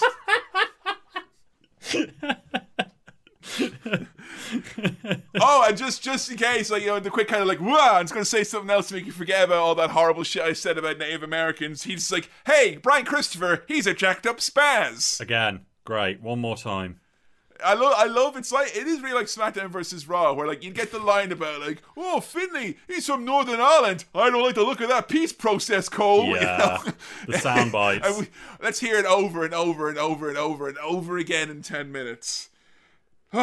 we got another long shot of Madden, Disco, and JB. Mm-hmm. JB corpses, which point I lost all respect for him that they made him laugh with their banter. Like, Yeah, fuck come you on. guys. Surely Fuck you're you. above that. You have just become Richard Hammond in this group of terrible men. Your silence said plenty. Your little smirks speak volumes. oh, we're gonna do a joke about ice cream and gay people. Oh, I'm game for that. Come on, lads. Yay. It was at this time I spent a little bit of a moment to look in the audience, see if I could find any signs to find a little bit of respite. There was one that said, Where is the franchise? And I answered in my head, In Nashville, getting sick. Wait, is he really? I would have been on TNA time. They're vomiting in the ring. Oh my god, that was him! Peak franchise, Yeah. full of life, laughing, wearing a big coat, getting sick. It's his Robert Baratheon phase, I like to call it. Let's go backstage, which is the magic word to say, leave the camera on me for 20 seconds. Please, hmm. yeah. When I was watching this, and I it took me a long time to watch it, folks. It took me five hours on a bank holiday to watch this fucking show. Five hours to watch all two hours, 39 minutes of it. Mm-hmm. And I started thinking about fun things we could do in the episode to, to have a bit of fun when we have to edit this. And I thought, oh, what if I did a thing where every time we mentioned a backstage bit, we left like 10 seconds of awkward silence? so you could get the authentic WWE experience. but no, yeah, I'm not going to sabotage No. my own show just because they that. want to sabotage theirs. Yeah. So it's uh, the Red Rooster, and he's backstage with Puppet, the midget killer. Okay, Midget, the little guy, got a bad attitude, don't you? Give me the mic before I use your balls as a speed bag. Yes, this is Puppet the Psycho Dwarf. Midgets are the true stars of America. When we came out of our mother, the doctors and the nurses just stopped and stared. When I was a little child, I would weeble wobble down the street. Everybody would stop and stare. My ultimate goal in life is to destroy every midget, every weeble wobble that walks in America. And then, when they're broken down, I will be the true star of America. God bless America. so we cut back to Terry Taylor, who I, I didn't realize that he was associated with this at this point in time, but Terry Taylor's here with Puppet. Good name to have. Like it's it Yeah. made me sad to see Terry here. Yeah, it, it, I felt bad for him, yeah. But he looks at Puppet, and the first thing he says is, midget.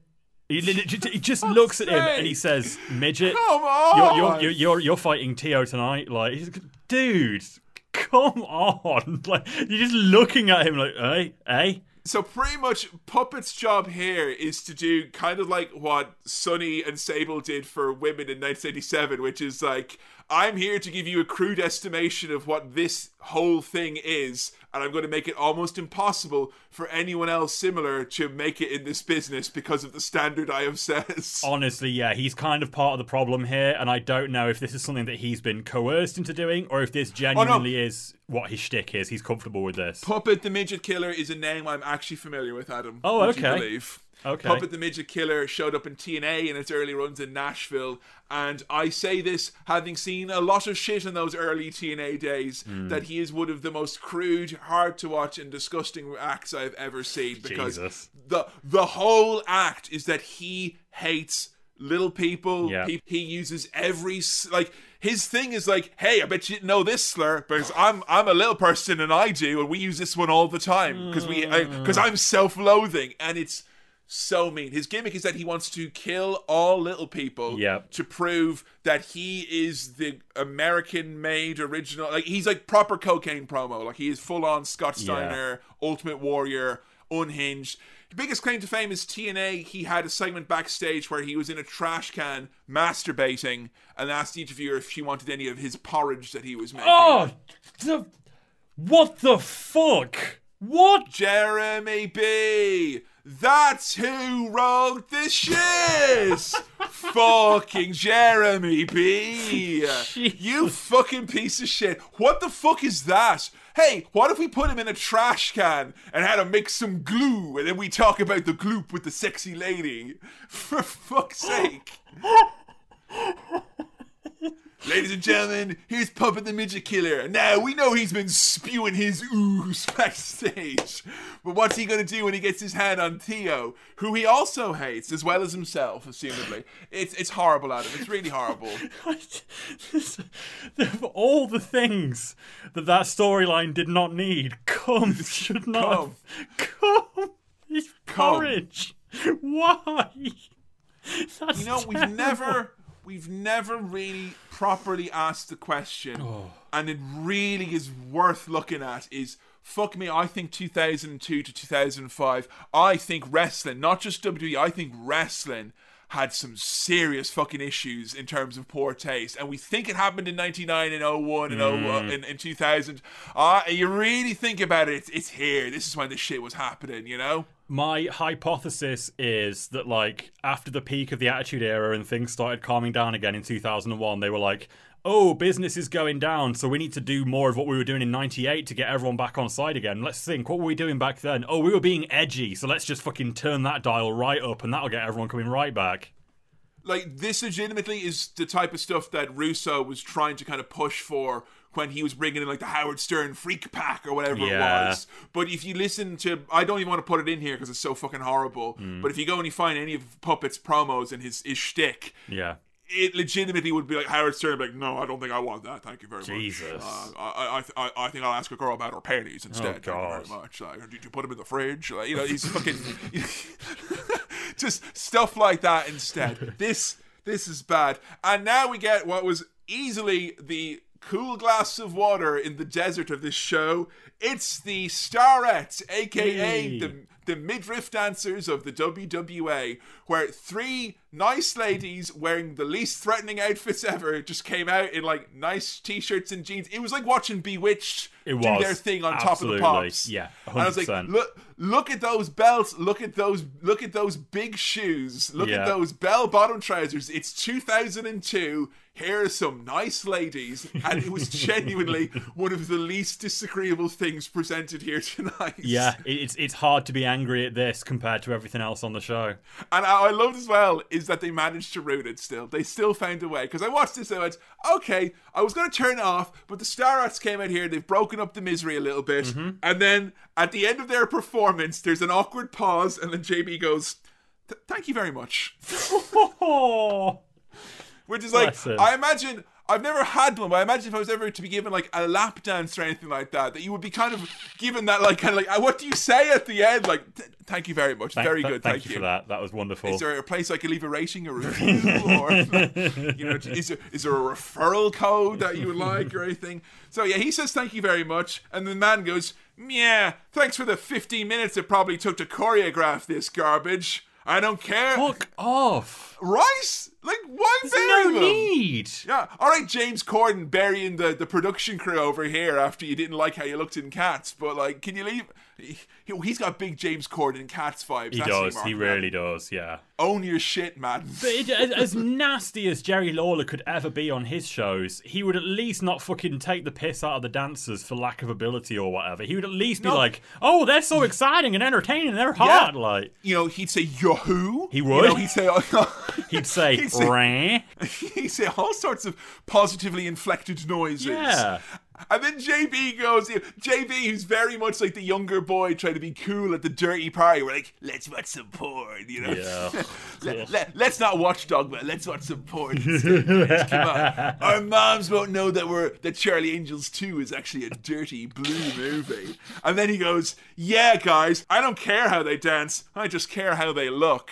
And I thought for a second there, and I went, Really? Really? You don't care how they dance at all? Imagine you had these three women come out and just kind of shuffle around awkwardly Yeah. in their t-shirts and jeans, and I think you would have probably cared if there was choreography or not. I mean, wasn't that kind of Emma's gimmick that she had for a little while when she came out doing that silly dance? Like, But I'd like to do it someone as a heel for heel heat who thinks they're like a legit kick-ass dancer, and this doesn't see why people don't get their vibe whatsoever. we are told on the house mic, so everyone can hear in the audience. Chronic simply had too much power and too much speed for the for the guys from the Navajo Nation. okay, too much speed, right? Is that anything to do with the uh, the technical ecstasy that's also been on offer this evening? Oh no, Like- sorry, I wrote that wrong. It was too much, uh, too much power and too much speed. Uh, sorry, no, so too much weed is what it was. sorry, like, uh, yeah, yeah, Scooby Dooby Doo. Am I right? Now, from this point on, the commentators, they're on the house mics again here now, and they're going to stay on the house mics. They're going to stay on the PA altogether for this next match because it's very Wait, important it- that the crowd can hear. It's this next match, isn't it? Mm-hmm. Can you just give me a second? Because I just. How you doing over there, pal? You all right? How's life treating Really. you? I feel hungover today, having watched this yesterday. Yeah, it's tough, innit? You know? really fucking And tough like, I thought talking, I thought talking about this would be like a little treat. Like you ever, you ever when you're hungover and as a little treat you'll get sick. I know. Ooh, now hang on. I'll save that until yeah, and then it's a big. Uh, and, oh yeah, that's good. You know that. It didn't. It's not happening that way for me, Adam. I Maybe thought you were going to be it. say more like when you're really hungover and you think I'll just have I'll have a little bit more booze because it's like this is the thing that caused me to be in pain, but maybe more of it will help ease the pain. That's what we're doing with this show. Who told you that? That's such a terrible bit of advice. It was uh, on Mark Madden's blog. He mentioned that you should just always keep drinking. I think what happens next could best be summed up by the fact that the aforementioned needs to go on the house mic is so they can say the midgets are back in a very big, loud announcing voice. Yeah. So we're in the midst of what will now probably be one of the most horrible, horrible matches ever. And yeah, you're right. We're, we're not going to be able to avoid. We're going to be quoting a lot of what they say here. So you Yeah, know, just uh, ahead of time, just be aware. Me and Kefin do not like or advocate the use of the word midget, but they do it so much here that it would be unavoidable to not mention it. it, there's, there's a lot going on here. I don't want to talk very much about the match. No, I we- mean, we can breeze through this. Like, like Theo and Puppet beat the shit out of each other with various objects. It is like garbage comedy brawl wrestling with lots of weapon shots. But the jokes are fast and thick and they are mean and like this is the presentation. It's not these two guys wrestling. The presentation for the audience, who love this by the way, are are these jokes. Oh, Jokes yeah. like, yes, kill yourself and I hope these midgets die. yep, Bloody that's- midgets? I want midgets to be bloodied. And it was like at this point in the night, I was still. I was into JB because Mark Madden and Disco Inferno are so horrible and so annoying and detestable that I was like, well, JB by contrast, he's a nice sorbet Michael Cole style experience. He fucking joins in so quickly. At the start of this match, JB straight in there. When was the last time you saw wrestling midgets? In fact, when was the last time you saw midgets? Like he just playing right into this gross freak show aspect that they're clearly trying to get over here. absolutely hate it. It's total garbage. It like, is. You know, every every time they do a move and you think they're like building something and like like, they put a submission move in and the man's like, "It's the midget tamer," and everyone in the crowd is like, "Ah!" Yeah, they love it. I, I have no idea like what the fuck is like have such a boardwalk empire that has seen recently with like little people are like we're being mistreated. It's like it's the fucking twenties and they Yep. treat them with more respect than they do on this fucking Well, it's, show. it's so like you said, fucking 1997, WWF managed to figure out that you treat this as a separate division, you give it some reverence, you make them out to be actual wrestlers because that's what they are.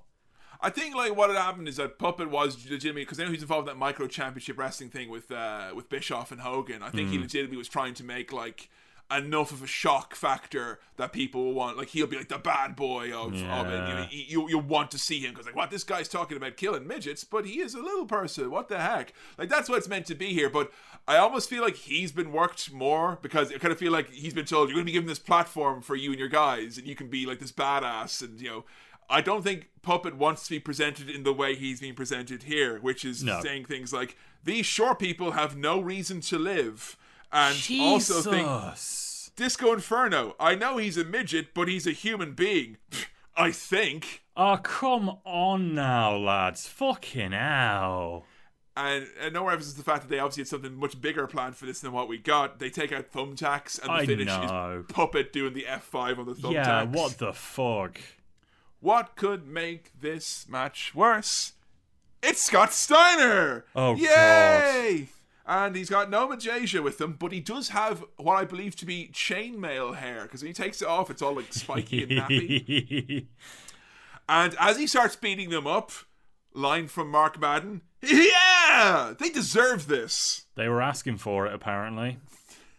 What the fuck? I Like, don't know if it's because of them doing this segment right after that previous segment with the little people, or if it's because he's just not that over. But really, not that big a response for Scott Steiner coming out either. Nah, I don't, honestly, I don't think they care. No, they really don't. Uh, we get the promo from Scott Steiner, who is just about to sign with the WWE, so he has one eye towards the door right now, folks. but here we go. We got some. Uh, I'm going to attempt with this Scott Steiner promo because it genuinely, even by his standards, was illegible. And everybody knows there I am, the aficionado, Poochang Bourgeois, Snapper and Clam. And when I arrive at the Big Pony, I definitely buster. Now last night I took Miss May up to my bungalow, and I sure took off on of the mountaintop and pissed and cocked till she called me the big bad booty daddy. And then I gave up after that. Oh, there's more. There's more, and you know what I love most is that the only word that he said very, very clearly was bungalow. like at one point, he, he said the word that I thought he said bourgeois. I'm like, what? What is he like? What is he reading Marx? What's going on? But um, yeah, he demands a fight. Disco Inferno gets beaten up to silence. Yep. complete silence. Like I think they're like, oh, the fans will want to see this. Nah. No, they don't care. The fans don't give a fuck about this. The only thing that I actually even remotely took interest in in this little beatdown we have here, because it's not a match, is it? It's just like it's Kane and the Undertaker at WrestleMania 20. It's just a little fight for the sake of it. There's a bit where Steiner does a big top rope belly to belly to Disco Inferno, and the the landing and the, the actual bump itself is so loud it pushes all the audio into the left channel for some reason. and I think that's a great gimmick. Like, oh my god, that move was so big, all the audio's gone mono as a result. Yeah! Oh my god. Disco gets beat up, and Scott Steiner starts doing push ups as he does, and we get a truly alarming line of commentary from Mark Madden. He'll be pushing up on freaks later, but he's pushing up for us now. What? Now, if you have ever imagined Scott Steiner having sex, could you do so, please, with him in the perfect push up position, slowly going up and down? Huh? Oh.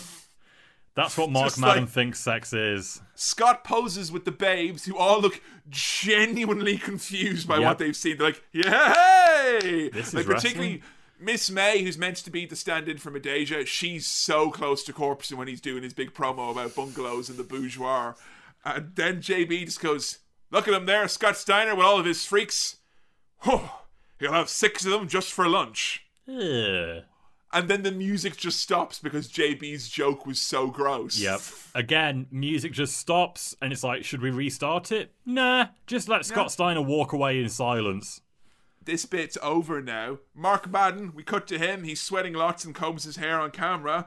And then he goes, Look, guys, we all know Devon Storm as the guy with the jean shorts. No, he wore jeans. I am expert. What? He never wore jean shorts. He wore jeans. He was he wore jeans that had very open knees that almost were like shorts. But if you ever seen Devon Storm from behind, you knew that those were jeans, not jean shorts. Okay, I checked. I did a 360 on John Cena just to be sure that they weren't just very very wide cut jeans. And then he says he is not like he was before because he might know him as a crazy guy. He's calmed down a lot, JB. Ooh, fun! I can't wait to see this. Oh, great. Yeah, I can't wait to see a man that's calmed down and is now it, the what is it? The representation of technical ecstasy. Look forward to that. Juventud Guerrera, Psicosis, Eddie Guerrero, the International Cruiserweight WWA Championship is on the line. Come on, we've got three legit stars here who know each other inside and out. Here we go. Eddie Guerrero, what Yep. a steal. Eddie Guerrero was only gone from WWE in 01 and 02 for around five months. Mm-hmm. He was taken off in May to go to rehab, and then he got caught drink driving in November 01, and he did five months on the Indies, during which time he was here, he was in New Japan, he was in Ring of Honor on the Yeah. first pay per view, he wrestled CM Punk and Rey Mysterio. He was an active boy on the Indies. It's a steal to get him here. It is a steal, and as soon as I saw Eddie Guerrero come out and think, "Oh wow, Eddie's on the card," why isn't he in the main event instead of Brian Christopher? Like it's They don't Eddie give a shit Guerrero. about him. They clearly don't give a shit about him. Clearly He's a. WCW opening act as far as they're concerned. The crowd don't care much for Eddie either. He's not treated like a star. He's treated like one of the six guys in the opener. He's just a cruiserweight, pretty much. And I tell you something that will make you seem like not a star at all is when this match is fucking beginning and the announcer goes, "Ladies and gentlemen, th- ladies and gentlemen, Now, at our last pay per view, the inception from Australia. It was Juventud. That Mike obviously damaged by uh, and the back of the Disco Inferno suplex right on our announcer's mic, for God's sake. Did we sue Disco Inferno to make the paper damages to the ladies and microphone? gentlemen, Juventud Guerrera, the former, ladies and gentlemen, Ladies and gentlemen, hell, I'll go at it. Ladies and gentlemen, Psicosis in the ring now. Boobies in the ring, please. Psicosis on his way ladies to and the ring. gentlemen. Ladies and gentlemen, the following contest is a three-way dance. ladies and gentlemen, six times I counted six times he says, ladies and gent, because his mic keeps fucking up." Oh, I, I counted seven because I included Mark Madden making fun of him, going, God, stop doing it. It's so annoying. Ladies and gentlemen, ladies and gentlemen, ladies and gentlemen. Like, you made it worse. You don't make Ah. Jokes about that. Yeah, the ring announcer really fucking shit the bed there. Just go quiet. Don't keep saying ladies and No. gentlemen. It, it would have been better for him to muscle through and just bellow it out with no microphone. Like, it's ridiculous. Psicosis, also in Shenmue NPC gear. Eddie Guerrero, spelled with a Y. He's fucking huge. Jesus, it's scary how big he is. Uh, I was very excited for this match. Very excited Yes. with these three guys, and there was some kill spots. And it was pretty much you could tell the showcase for Eddie, who very much was the man in charge. Yep. Some three people spots. It was a little tighter than the opening contest. It made more sense, but I don't think the crowd really enjoyed it as much. And I did. I must admit, this was even though it was a flower in a pot of dirt. It came too late in the show for me, and I did not enjoy myself because I was having a miserable time on this show. That's it. It's I, I feel like objectively, this is maybe the best match on the show, just from like a technical standpoint, the way it's laid out, the way it's paced. Less But- but- scary than the previous cruiserweight match, the ladder match from the first pay per view, which was a mess. Yeah, This this was a lot cleaner, yeah. but its placement on the card is just that I was fucking burnt out at this point in time, so I couldn't enjoy it. No matter how good it was, I was fucking done with this show. I was really done with JB here when he was like doing the whole fucking shtick about we're not like those other companies. Those other companies who take great cruiserweights and they present them in a comedic manner. They belittle them. They make fun of them. Here we respect the cruiserweights because we believe these men are athletes and they deserve our respect. I'm like, mate. What the fuck? You have just literally carried out any ethnic minority for shits and giggles on the house mic and like little people, and you're gonna do it mm-hmm. for gay people later on. Yep. You piece of shit. Oh well, cru- don't judge JB on his on his actions towards you know Native Americans or gay people or little people. Judge him on the real ethnic minority group. The cruiserweights. Because cruiserweights have historically had such a hard time in this country, you know? When the cruiserweights first came over on Ellis Islands, many of them had to change their weight limit, and it was so unfair that they made them do that. Eddie Guerrero's not 235 pounds. Why did you make why did you make Dean Malenko? Oh, his finisher's not the clover leaf. It's meant to be a top rope arm drag. But you oh you didn't respect the cruiserweight the cruiserweight culture. Fucker. I mean, some great stuff here. Juvi stops a pin at one point by asking the referee to stop counting, which I really liked. Went, No, no, no, no, no. Oh, okay. One, two, I'll stop.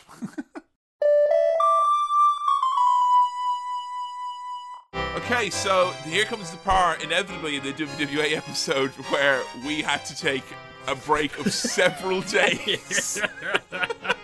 There's been a whole weekend since we last sat down to do this. Now, you wouldn't mind, like, I don't think up until that point there was, like, an absolute moment where it's like, no, fuck it, fuck that, like, no, absolute, this is it now, like, because it was just in the middle of a match, we just decided randomly now to stop. Yep. Because things were working against us. I had thought the pay per view recording would take us in and around, you know, much like the pay per view itself, I thought it would take us two and a half hours, and here we were nearly at four and a half hours of chatting, and uh, we, we were still going. And I, I'm not sure about you, Adam, but I wasn't quite as aware how close to bottoming out I was as when Skype decided to just stop like letting us record or, Yeah. or audio.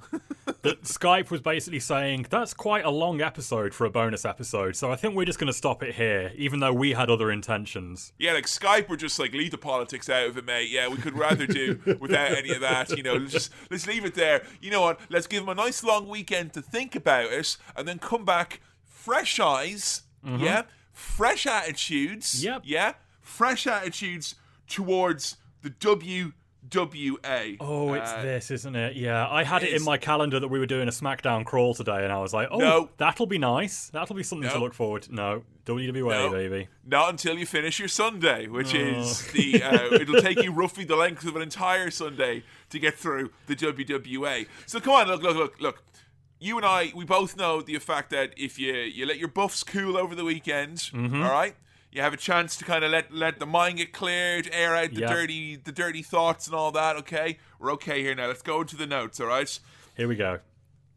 Joe has beans on a crumpet, and I wonder what that's like. You. Oh, I don't know if the, I don't know if the old notes now are actually going to be getting us through this at, as much at all now. No, actually, I, t- I tell you what was positive in this match. Mm-hmm. Mark Madden said "fuck all" compared to the other matches. Did you notice this? That's nice. Yeah, there was a little bit of a reprieve Is because it I the case? Do you think that Madden like recognized that these were three people who were maybe not going to be able to be the butt of the cruiserweight or slash Latina jokes like lots of other folks, and therefore he had no content? Oh, that was it. He just literally like he had all the hate, but he didn't figure out a way to actually apply it to these gentlemen because he was still focused on like little person mode. He had tunnel vision for focusing in on them. Yeah, exactly. And, and of course, you wouldn't want to be making fun of Eddie Guerrero with his arms that have a vein that looks like it could strangle you on of its own. You know, I've heard of a functioning circulatory system, but that, my friends, is an offensive. Like literally, as in it can go on the offense. It's uh, scary. a system. Like it's it's very very terrifying.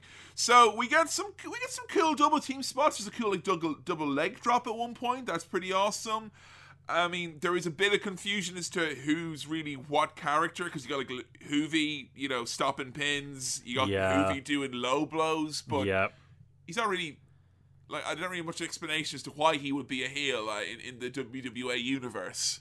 And he's not doing the juice anymore either, as far as I can tell, right? No, once The Rock had a pop at him in season three in 2001. Cut him right down. You know, you know, know when a bully he's making fun of someone, and then this, that someone says something, one thing back to them, like, "Fine, I won't do it anymore." Guerrero, like for two years straight doing the juice, and The Rock is like, "Juventud Guerrero exists. Fine, I won't do it anymore. Fine, whatever, man. I was just having fun."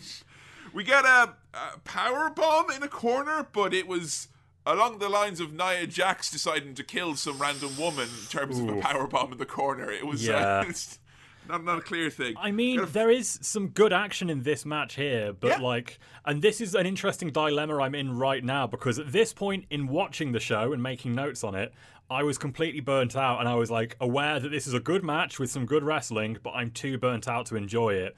However, I'm fresh as a daisy in the actual recording right now because we took that break. So I'm just sat here looking at these notes like, well, this isn't very helpful to me. like, the, the fella that wrote these notes seemed to be awful miserable at this point in time. And I mean, it, it, it's like the first match in the sense that you can't complain for individual spots and individual performers. I mean, they're doing what they're doing, but I mean, mm-hmm.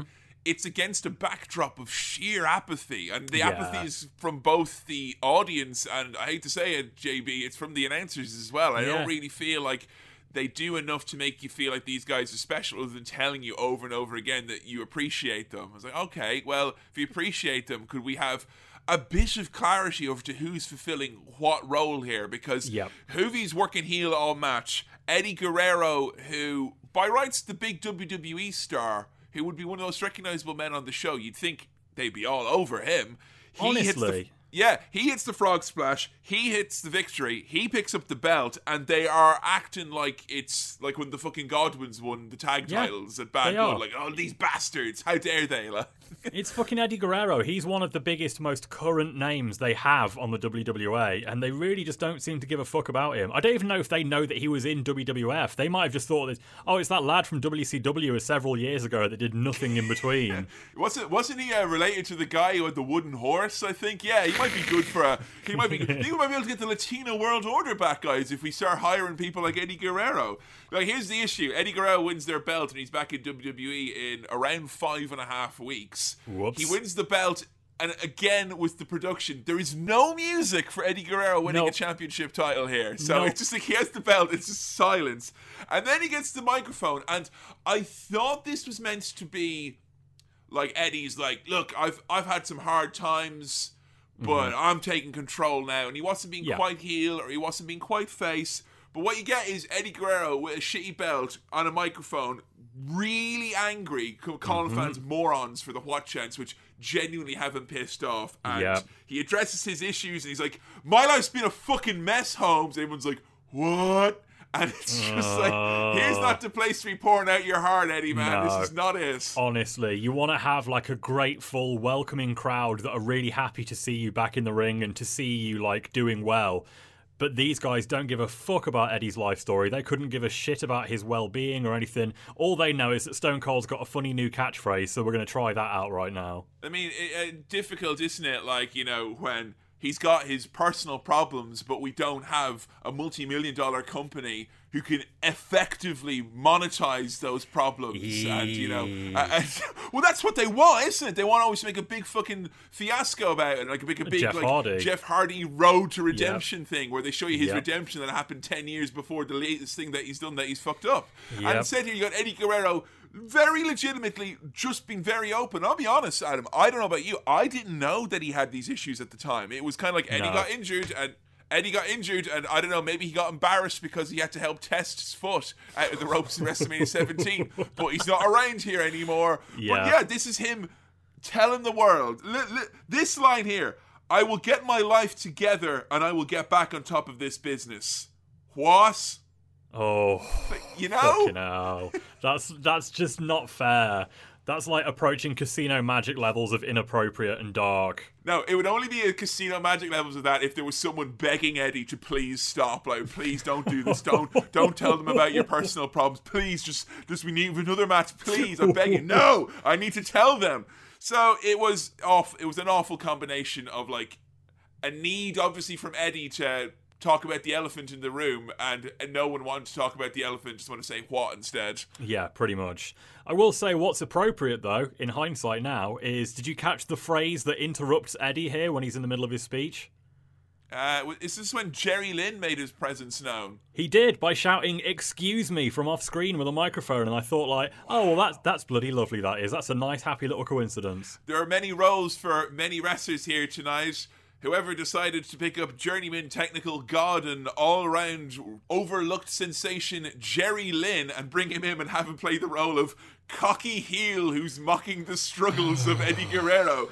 You have not lived until you've seen Jerry Lynn. I shit you not. This sounds like I'm making it up. Like I don't know who Jerry Lynn is, but yeah, then Jerry Lynn came out and he had, he had you know Jerry Lynn with his cradle pile driver and his vial of fake tears. What is this? It's so fucking weird. It is Jerry Lynn putting fake uh, fake tears in his eyes, going, ah, Eddie Guerrero's got so many struggles, guys. Oh, oh, and he's really struggling hard with his addiction, and it's so fucking horrible to watch. It is so wrong. I mean, whose side are we meant to be on in here? I'm I'm so muddled up with what's going on. Jerry, Jerry, like they're clearly you're meant to be with Jerry Lynn. Jerry Lynn's meant to be like the fun guy who's coming out mocking this this moaner essentially. And then like Eddie Eddie gets really emotional and Eddie's like real in his face, like, what the fuck are you talking about? They slap, they have a real physical brawl, which, you know, for as authentic as it looks, you can't help but to say it's kinda horrible that this is what we're watching, you know. Yeah. There's there's, uh, there's no there's no right way to do an angle like this when the person goes on to die tragically of these Yeah. issues.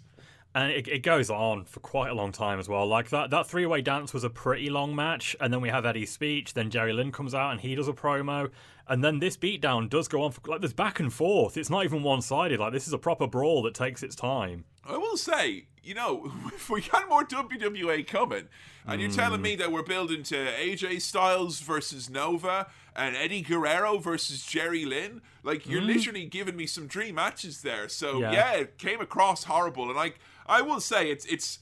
It's always going to work against it when it, you're looking back in time like this. You know, this, you know, mm-hmm. this isn't as bad as when WWE are making fun of the man's issues after he's dead and buried. You know, and blowing up his lowrider for a bit of a Jesus, WrestleMania yeah. buy rate. Yeah. So it could have been worse, but of all of Eddie's forays, you would have who would have thought Eddie foraying into WWA would have been a bad time. Honestly, yeah. I when I saw that Eddie was on the card for this show, I thought like, oh, holy shit, that's another star. That's another big name on the show. Here's going to be someone that's going to like get everyone on side and like make a real fucking night of it. Like make a really good show. And it just came off as really awkward, at worst, unpleasant and uncomfortable, and generally confusing for me. Like I had no idea who I was meant to care for in this segment. I can't believe that Jerry Lynn is supposedly the face here. Wait, wait, wait. Awkward, uncomfortable, Oh, dear. confused as to oh, why we're here. You just brought the Starettes back out. Here they are. The Starettes.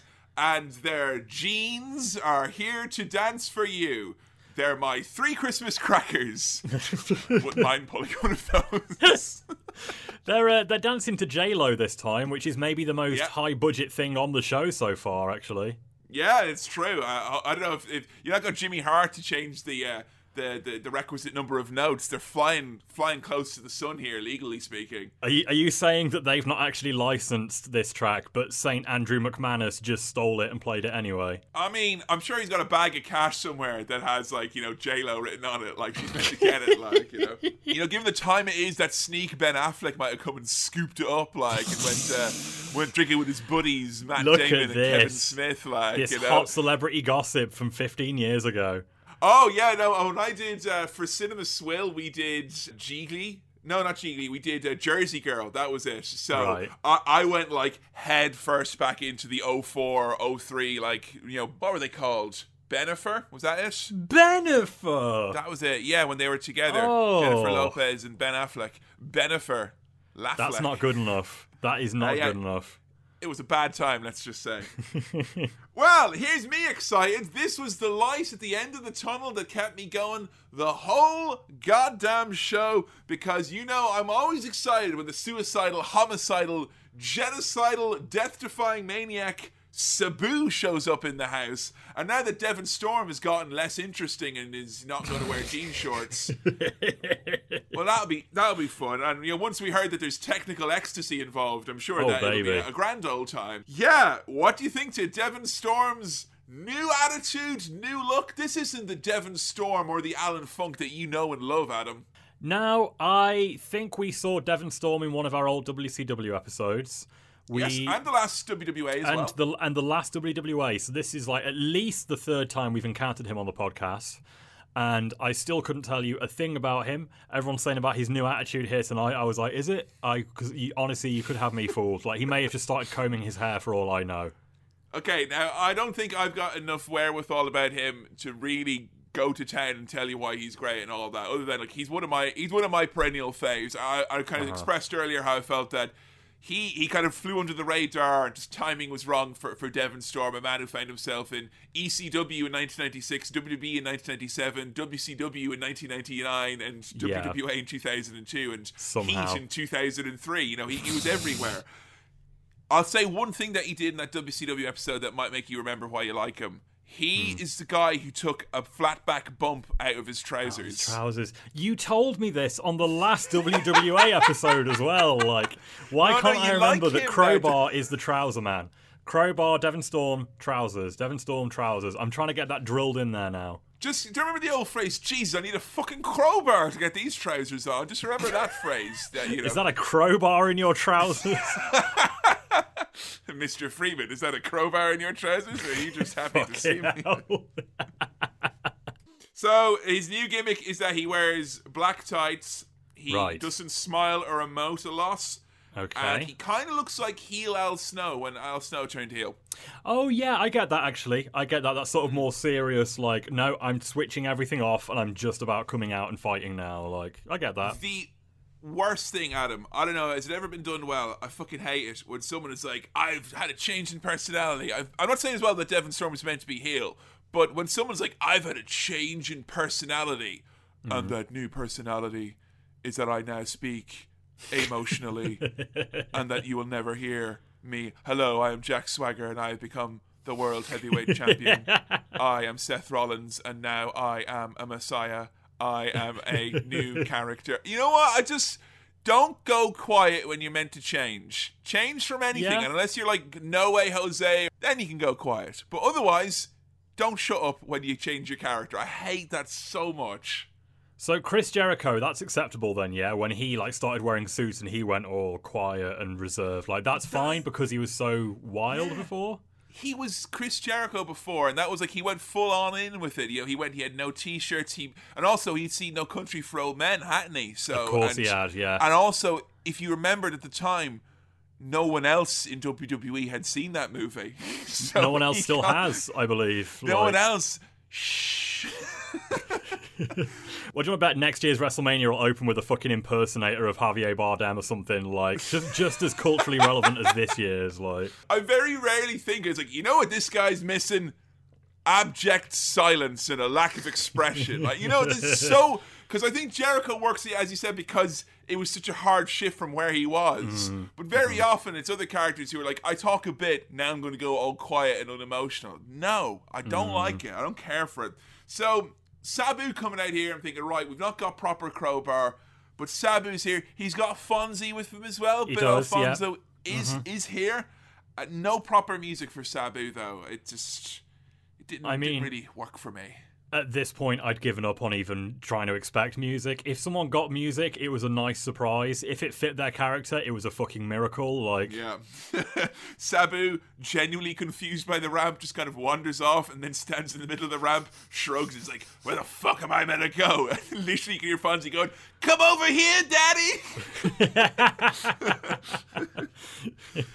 I mean, there's some straight wrestling to start. I think this match is very much meant to be let's show you what Devon Storm can do because he's going to be our guy. yeah, and he can do a lot. Like this, this is good wrestling. Again, I mean, I don't know if we've put it over enough yet, but generally speaking, the in-ring quality on this show has been good to great, and it's been a damn sight better than the first WWA installment. This has been a big improvement wrestling-wise. Like the matches where people come out and you'd be like, oh, these three will be able to wrestle, or these six will be able to wrestle. Yeah, they can. And the ones where Mm-hmm. it's like, well, these fuckers, why are they coming out to wrestle? This will be awful. It has been. But Yeah. the crowd hasn't really been able to discern between those different No. flavors that they're being They're not here. wrestling fans. And I will say, the hardcore brawl, which you start by doing the technical wrestling to try and build up to the hardcore stuff later on, Mm-hmm. that is a tough sell because generally speaking, if people are being promised a bloodbath, they want the bloodbath from the word go. They don't want to build up to it. I think I just I expect when I see Sabu coming out, I expect car crash and absolute carnage. And when it starts off a little bit slower, it was quite a pleasant surprise for me, regardless of whether or not the crowd were really into it. I thought it started out quite well. When we do hit the gas pedal a little bit and Sabu starts bringing in some of that classic Sabu offense, i.e., doing some of the dives. Tony Mamaluke, of course, not to be outdone, Sabu, in his first move, himself manages to, I believe, break his own nose and land on his head. so, yeah, anything you can do, I can do to myself better. and this is where we get some of the great lines from Madden, and this is some of that WCW year 2000 stuff where it's it's kind of like the jaded child surrounded by toys who realizes that there's no storylines left anymore. You're gonna have to kill him to be him. Kill him to win. These men will have to die before this match ends. No, because then This- you won't have any other matches. Yeah, and this is, this is the second ever WWA pay per view, and already he's fucking setting the stakes that high. Like, Yeah. imagine if the Mick Foley Triple H street fight was on like the second ever pay per view. Like, that's the bar they're trying to go for. Yeah, also as well, like St. Andrew would be quick on the phone after the match where one of the wrestlers killed another one by mistake. He's there, oh, I'm in a bit of froth and bubble. One of me wrestlers is brown bread, you know?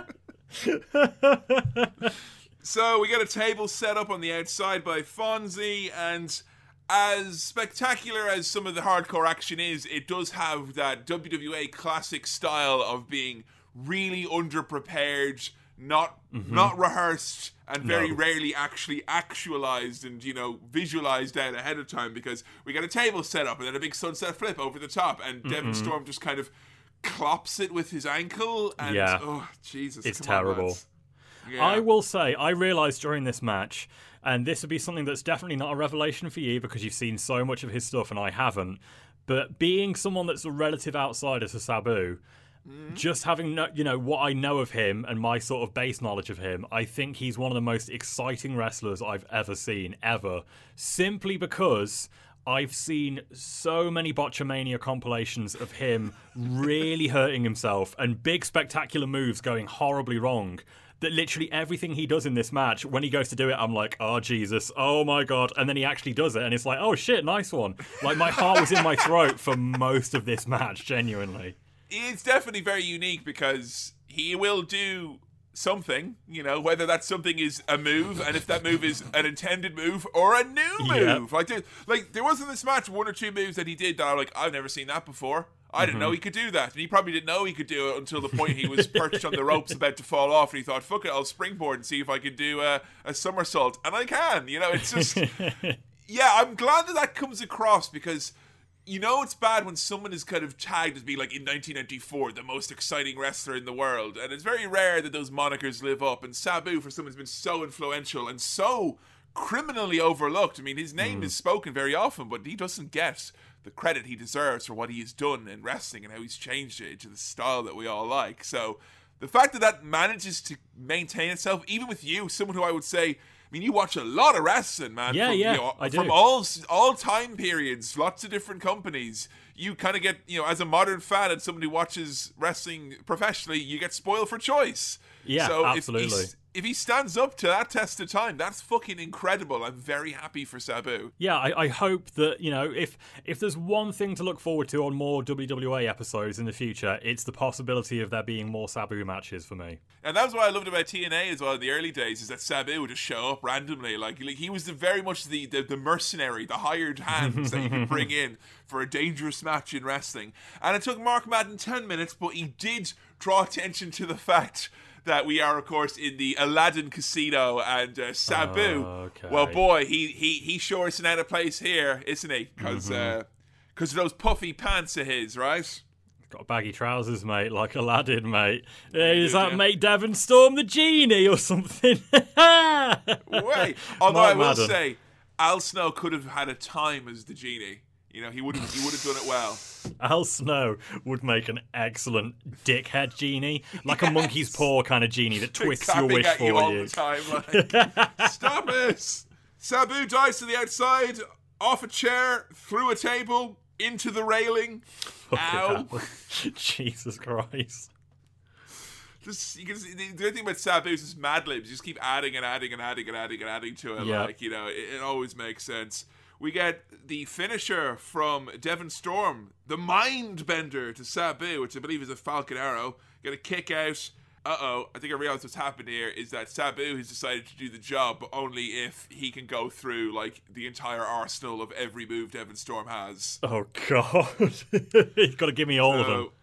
Give it to me, brother. Give me the mind bender, brother, and I'll kick out. Give me two leaps of faith, brother. I'll kick out of both of them. Jesus, the old third act, huh? It's pretty hard. Third and, uh, act. Real, real on the on the pulse here. The announcers, man, with all this blood from Sabu, I wonder if Bela Lugosi's going to show up. Am I right?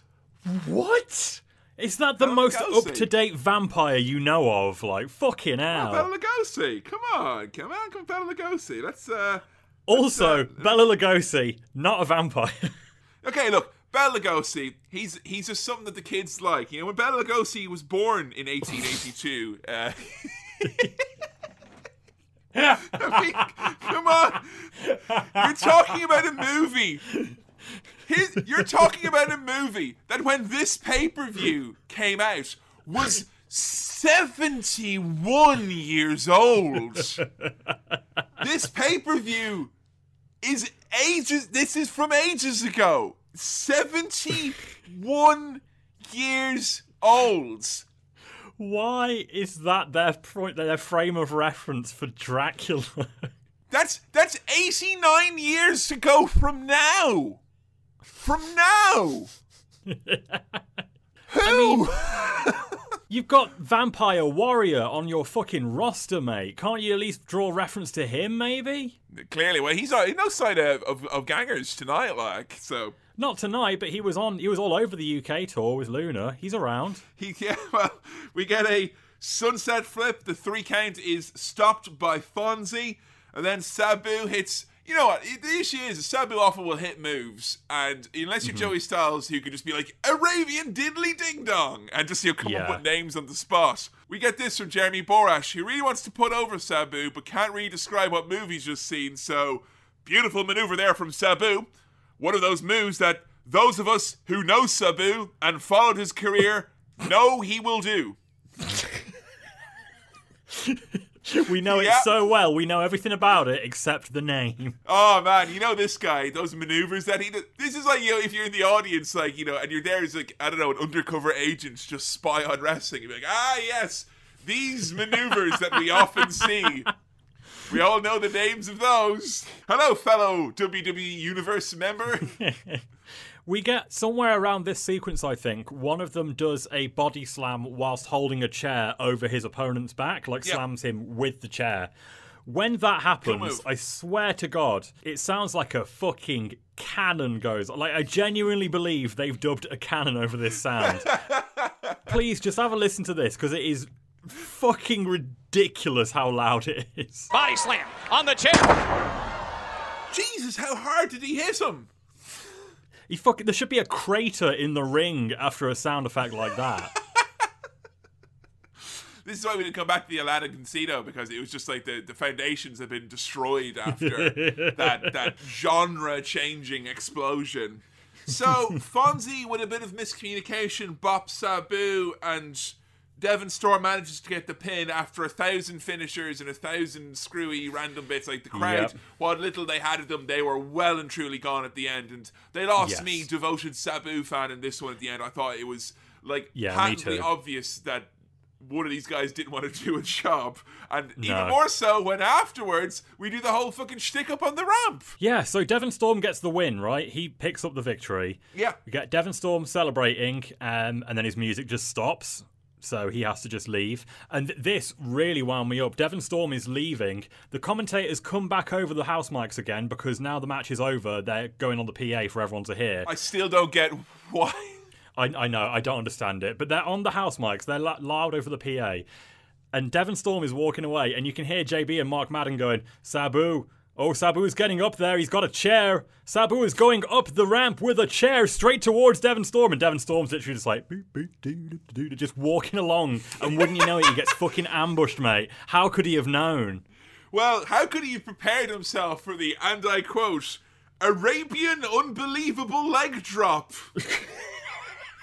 it's unbelievable, man. Yeah, Sabu goes off the screen through the table. Unbelievable is a great adjective. It is. We, have Uh, got to have more moves with unbelievable in the, the title. unbelievable moonsault. that would be a great finisher name. The unbelievable suplex. You know what? We had a big moment there, big spot, one which obviously, you know, I think the idea is that Devon Storm's going to be the Mick Foley like. Yes. When he comes out, you're going to expect him to do something crazy or something crazy happen Mm-hmm. to him. We're clearing away all the rubble and the wreckage from what's just happened. And Madden says, Man, what an amazing finish that was. Dude, come on, finish. And uh, yeah, amazing finish. And there's a lot of craziness going on there as well because Sabu starts going for, I believe I've talked about on the podcast before, the spike that Sabu has in the boot. She has there in case anything Yes. goes goes you know untoward Yeah. in wrestling. And when he was going for his spike, the announcer said, "Sabu's got something in his hands there. I think it's a sharpened pencil." And then it cuts backstage to Eddie and Lads. Lodi. Pencil. Is he gonna write a letter or something? Has he got a pencil? What's that? Fuck me. Now, here is an interesting point, Kefin, because me and you watched this via two different sources. I watched this on YouTube. You were able to source Mm-hmm. a copy from elsewhere. And on both of our versions, from what I understand, there is a segment that is completely missing right now before we get to the West Hollywood Blondes. I only found this in The Observer, but Larry Zbyszko was here on this show, and he had a little promo to cut What? for everyone. Yeah, he was here. What for the audience? I think from what I from what I read from what Meltzer said, it's they cut backstage and he's there like do, doing a promo. And what it is, Hi, I'm Larry Zbyszko. I'm the Greek new god of a new era, Morphoplex Massive. Morphoplex massive, Morphoplex massive.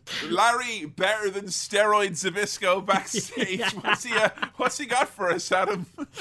well, apparently he cut this big promo. It's quite a long promo, calling out Vince McMahon and challenging him to a match because he wants to take on Vince McMahon, and he wants to do it. Amazing. He wants to fight Vince on neutral ground in a WWA ring. How is it neutral ground No. when they're letting you do a promo for them? Meltzer said that it came off super duper desperate and basically was like, he said Larry Zbyszko may as well have been pleading for a job with the WWF. It was like he was giving a resume. Oh man, he's always one I've been very interested about that he never got picked up, like you know, for NXT or any of those. Like kind of he's he seems to be the kind of the perennial man in a chair, happy to chat with you because he's Yeah. been on a few of their DVDs and stuff. But there's been zero interest ever for him as an agent or a producer or. To even you know, bring him back when they bring back look all the old men you know to come out and wave. Yeah. he, he was never even brought back for those. No, And nothing. they bring back anyone for that shit. so. Any old fucker can come on for that. Maybe Vince was just like, no, I won't take him until my Morphoplex Massive arrives. You think I'm going to take on the god of a new generation? No way, pal. so, backstage, Lenny and Lodi they're doing butt stuff. Is that it? Is It's fun, funny, isn't it? It's Lenny and Lodi, who, they're the West Hollywood Blondes. Yep. And if you remember them from WCW, Lenny and Lodi, they were part of Raven's flock. But Mm-hmm. if you remember from WWA, they're the objects of ridicule. Uh, not not say ridicule. Vitriol is more Yes, of a. Uh, that's uh, it. Yeah, it's It- a burning, a burning hateful. hatred. So we've had that little backstage segment where one of them is like stitching something on the other one's ass or something. It's a lot milder homophobia than last time, thankfully, but it's still homophobia nonetheless. And then we cut to the ramp and we hear their music playing and we're waiting for them to come out for what seems like quite a long time. And we get JB saying, and I quote. West Hollywood Blondes coming out here to hopefully receptive crowd because they always get a very, very oh oh wait, that's not Lenny and Lodi, that's a that's a table remover. Here comes Lenny and Lodi now. Like really Right. fucking good stuff, JB. I'm glad that you decided to tell us that. If someone shows up unseen, like imagine if they were like Vader there, looking very. Oh, there's Pat Patterson. That's very strange. What's he uh, showing up there in the background? Okay, all right. Oh, Road Warrior Hawk making eye contact there. Very strange. You him to show up in the background. You know, you don't draw attention to it. Well, here they come, and according to the announcers, they want a representation to a tag team championship match. Gay people are always demanding representation, aren't they, mate? That's all they care about. Mark Madden has got some fucking choice ones here, folks. I don't mind Lenny and Lodi. I think they're great wrestlers. I mean, their wrist lock is a little limp. Way! So Because, uh, limp, Limp, wrists. Yeah, that's good. That's very good. Yeah. Not strong wrists like Mark Madden. Oh yeah, you you, know? you, you, you, everyone knows that if you're gay, you've got flaccid wrists, mate, because you're not manly enough to get that nice throbbing wrist that men all fucking love so much. Mine's rock hard now just talking about it. So Lenny and Lodi are in the ring, and we don't know who their opponents are. No. and it's looking like it's going to be one of the classic WWA surprisements because they do love to furnish us with those. And you know, when you have the big surprisement, what do you usually do? The lights go out, Yep. or you play the music, whatever it is. Here's how we do in the WWA: the music plays, the music stops, the person starts to appear, the wrong music plays, mm. the music stops, then they play their music, then they come out. And who is it, Kefin? It's Rick Steiner. Uh, Rick Steiner's here. So uh, the dog-faced gremlin, That's who my very wisely favorite favorite fucking nickname in all of wrestling. I, I- I don't know if you've seen much, but in the new Animal Crossing, you get achievements and you unlock like little titles, and then you can piece them together Yeah, on your yeah, yeah. passport. I want to set mine as Dog-Faced Gremlin. so fucking bad. It's such a funny. I don't know. name. Maybe there was a gremlin-faced dog that Billy showed us once, but I'm not sure if it's uh, the same thing or not. So yeah, Rick Steiner is here, and no, he's not tagging with his brother, or here to talk about his wise investment of property in the Las Vegas, Nevada region. No, instead, he's here to team up with Ernest the Cat Miller, another recognizable name from WCW, Yep. who I don't think is as recognizable or as popular as anyone reckons because. I mean, Ricky got a pop when he came out. yes, he sure he did. did. He did for sure. Cat goes on the microphone, and Mark Madden is very, very. Uh, he's worried. He's like, "Oh no, Ernest the Cat Miller's here. You know what that means, JB?" And he's like, "What does that mean, Mark?" He goes, "Means he's gonna call me fat." and I don't know if it's like a thing from WCW where like Ernest the Cat Miller like preyed upon Mark Madden. Yeah. And Mark Madden in kayfabe is the most like horrible, vile villain on commentary. He's horrible and all that Absolutely. stuff. And yes, they managed to do this bit where Ernest Miller is meant to come out and like make a bit of fun of him. It's so mean. It comes off so really nasty. Really that I found myself really, really empathizing with Mark Madden because I've been in the situation where someone's come out and been like, "Look at him, he's fat, he's fat," and they go over and just start hitting him, and he's like, "Fucking stop it, stop it! You fucking fat, are you? Coming in here being fucking fat?" And like, oh, oh, whoa, all right, okay, and that's it. Like that's what Ernest does. He doesn't come out and say, "Somebody call my mama," or do a dance, or, or talk about anything fun. He's like, "Hey, where's that fat fucker, Mark? Madden, fat, you're fat. Come here, come here."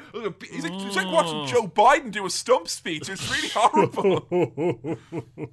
All right, fat, let's go out. I'll kick your ass, fat. Come on, let's do it, man. Come on. Deeply fucking unpleasant. It's So horrible. The match is around 20 seconds. Thank God. Cat just like pins Lenny after a kick. No reaction. No tag for any of the other men. No. The crowd, the crowd who you've literally basically shook up and say, look, bad gay men are here. Yep. You hate those. Yep. And we brought special men to come out and ruin them for you. and the men come out and they do it. And they do it very quickly. And we made fun of the fat man as well. Got a and lot he managed done. to do it in 20 seconds Efficient. and get no reaction from a 2002 audience. How's that happened? That's just fucking efficient, mate. They know how to get in, get out with while making as minimal fuss as possible, get it over as little as possible, like just getting it done in one go, like. this, this is like when the guys go backstage, like "fuck this town, man. The Vegas, the Vegas territory's dead, brother. We gave him everything. Gave him, gave him gay bashing. Yep. We gave him limp wrist lock. Yep. We gave him Rick Steiner. Yep. We bet up a fat person. Everything I mean, I don't know what more they want. Like Honestly. none, none of the gold works. You know.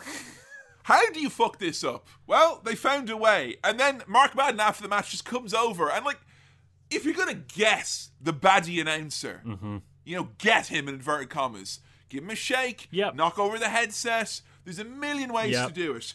He walks over and manages to knock Mark Madden in a way that he knocks into JB, and both men fall over and knock over all the audio equipment Yep. as well. And it just like really felt like a man was being bullied, and we had to slowly watch him try and do his job afterwards. It was. He got shoved over, and then Ernest like starts walking off, and then he comes back and starts strangling him. Like, what did he do to Ernest? Well, we're just gonna have to watch all of WCW 2000 to find. Oh. also, I'm Adam, okay. I don't really care that much. Adam, isn't it a sign of the restraint of the WWE that in 90 minutes we've managed to do the announcer gets beat up by a wrestler spot twice? Yep, legit. Well, it's time for our main event. Christ. Did you catch how JB segued us into this match here? It wasn't him like, excuse me, I have to get up off the ground because I fell over and knocked over a load of stuff. well, maybe that's what it is. Maybe he was just all shook up from that fucking vicious assault. But the way he words it verbatim is All right, ladies and gentlemen, it's time for the main event for the WWA for the World Wrestling All Stars. What now? All right then. Got it in Uh, one, you mate. Fucking nailed it. I am so fucking intrigued to know who hangs on to the next pay per view. Like, and JB, like, because you once you once you pointed that out about him saying like, as has become you know emblematic here of uh, Yeah. you know, He ain't since happy. he's like you point out that he's not a happy boy. I'm like. Why are you still here, JB? Like, why are you still doing this? This has got to be thankless for him at this point. He, he can't be here much longer, surely. I imagine by the next one, the eruption, then we won't have JB with us anymore. You know what? I'm really happy that Jeremy Borash is here so that we can get main events with young talent of the future. Mm. Like our main event here tonight, WWE title is on the line as Jeff Jarrett takes on Brian Christopher. Thank you, Mr. Borash, for securing us the next ge- next generation. So I've written down here four times you can do this, Kefin. So Oh, rest buddy. assured, folks at home, Oh. I can. You can. I can. can. I believe in I you. know I. Well, I was gonna say I know I can. I knew I could back then. And you did. I- and I Yeah. did. But that was back then. So Exactly. it's it's anyone's guess now. Brian Christopher seems to be a unique individual in that he has his too cool music. Just Yeah, what just the fuck? Some people don't even have any music, and this guy has his fucking WWF license theme, not to mention the gear and everything. He's literally just copy and pasted into this promotion.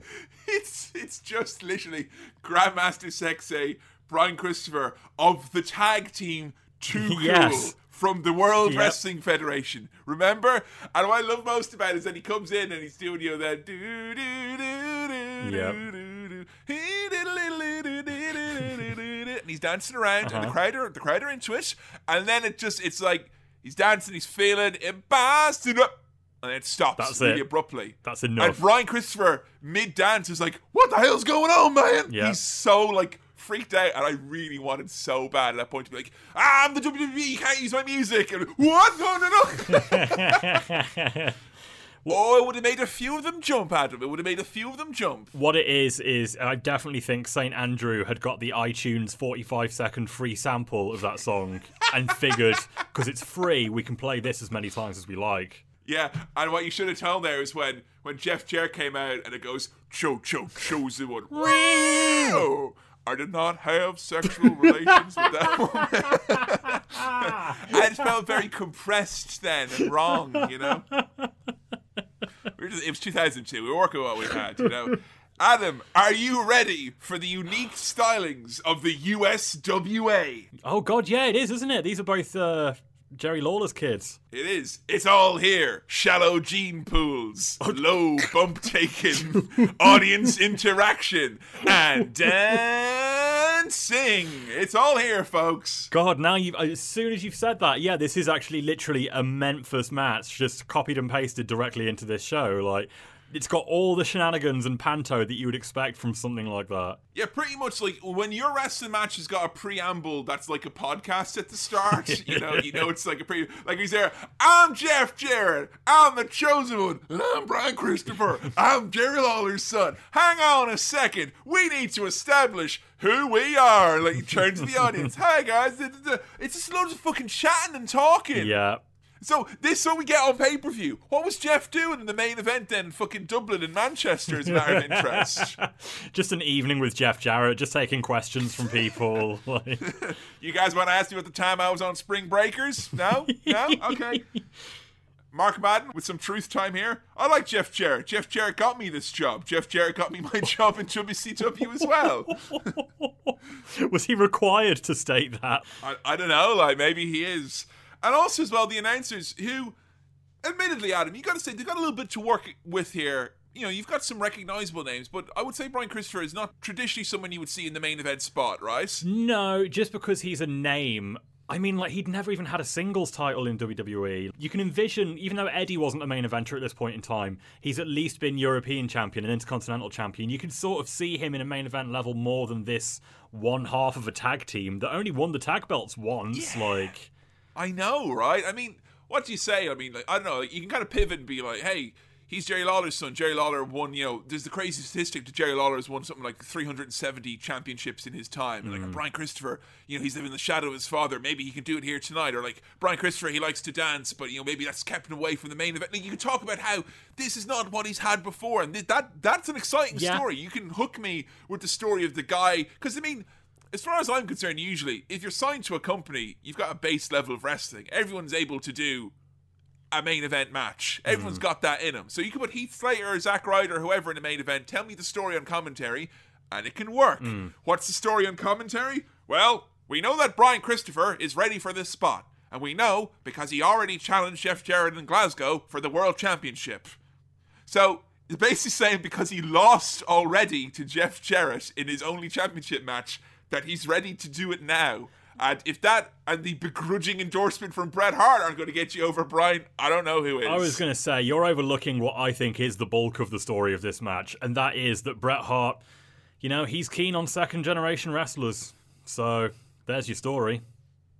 It's two of those guys there. I think they got dads in the business. You know, Cool. Jerry Lawler, Jeb, Jeb, Jerry, Jerry Jarrett. Yeah. Fuck me. So. Uh, two hours, 23 and 10 seconds. Brian Christopher emits what could best be described as noises. Yo, yo, yo, all my homies right here. Las Vegas, let's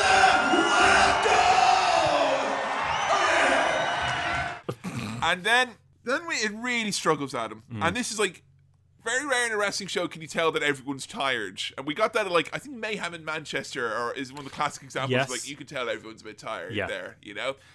And you know the USWA, the Memphis chat we've had before about yeah they do a lot of talking, a lot of audience interaction. If I'm there in the audience, that's probably the style of wrestling I would like more than a lot of other styles if they're going to involve me and have Yeah. a bit of fun and a bit, a bit of panto and all that. Yeah, for sure. We, we've been to wrestling shows together, and like usually the match that makes us both come alive the most is the silly match with a lot of interaction Yeah. and a lot of like pointing around and shit. It is fun when you're there in person. and Jeff Jarrett is here to let you know that this is what this match is going to be. On a show that's not had a lot of audience interaction, Jeff Mm-hmm. is there giving it his all, and he goes right to the front row. And he's Jeff's always been very good. I feel like of acting as if he's getting nuclear heat, even when he isn't. Mm-hmm. When like they're a little quiet, like they are here, and he's like, "Oh, shut up! You sit down. Put that camera out, man. Come on." You know, he's he's really good at animating himself Yeah. in an in a heel way. He is. Uh, he's very effective at that. And, and honestly, for all the ragging we've done on the choices of matchups and the choices of lack of story and everything, I do actually quite like Jeff Jarrett as a top heel with the championship. I think Yeah. he's good in that role, personally.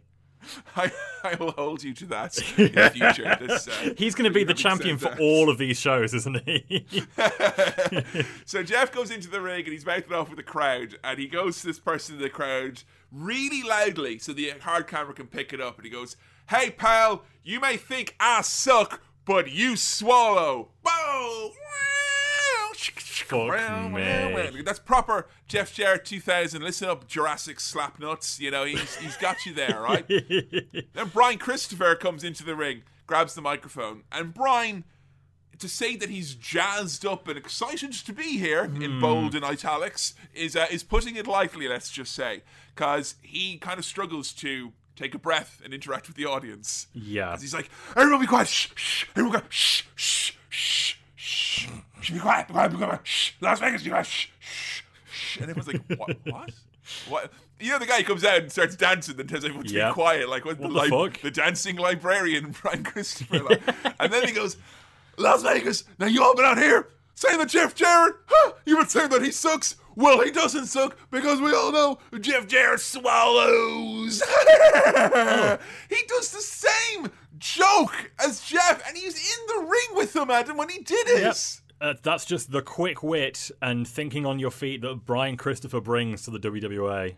No, no, No. Like, come on. We're actually No. you're not allowed to do the thing. We're like, are, are you working the arm, brother? Well, no, I'm working the arm. Are you doing the exact same joke as me, brother? Yeah, but I'm doing it 11 seconds later, so it's okay.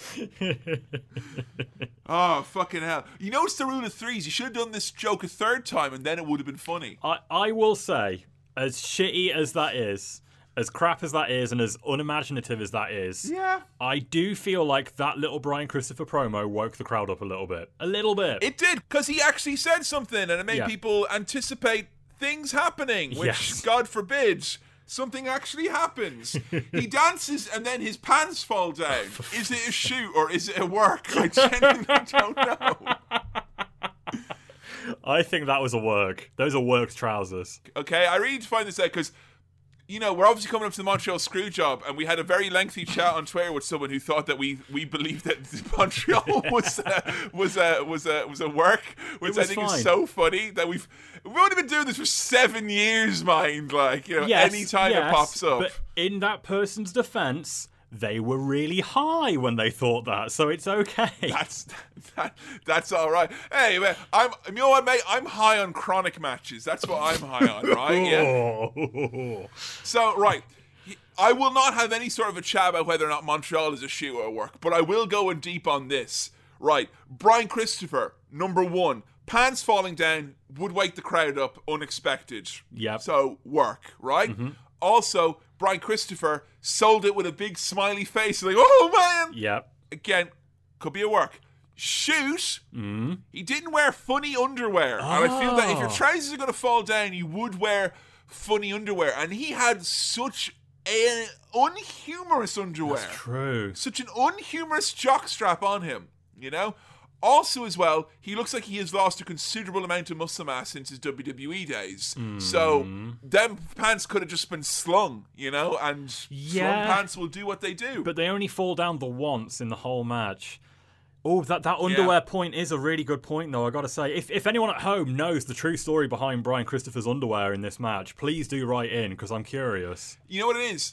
If his pants fell down on any other night on the tour, then it's a then it's a work because there's no reason that he would have it worked up like that. His pants could do that and he'd not do it twice. Yes, that's true. That's true. because they have done one bump in ten minutes and a lot of audience interaction. It's now time to go into the crowd, Yep, we get a crowd brawl. and the pop of the night is when the crowd see themselves on the big screen. Hey, that's what we all came They here for, mate. Love that. Yeah. They were like, yeah, let's go in the crowd, it'll pop and big. Why? Because they'll see themselves on the big screen. They love it, man. Double J doing muscle poses in the middle of the match. And I said this had like private birthday party levels of intensity. You're like Jeff Jarrett doing muscle poses, and after I beat Brian Christopher, there ain't gonna be no pinata. And you think crying, Daddy, no! You said there'd be a pinata. Shh, don't worry. It's just he's just working you. That's all, okay? It's just a work. you have to learn how the the business show. works. Yeah, and then, then you turn to your wife and kids like, look at the marks over there, like playing all this shit. Can you believe it? man? Oh, I want a wrestler for my 30th next year.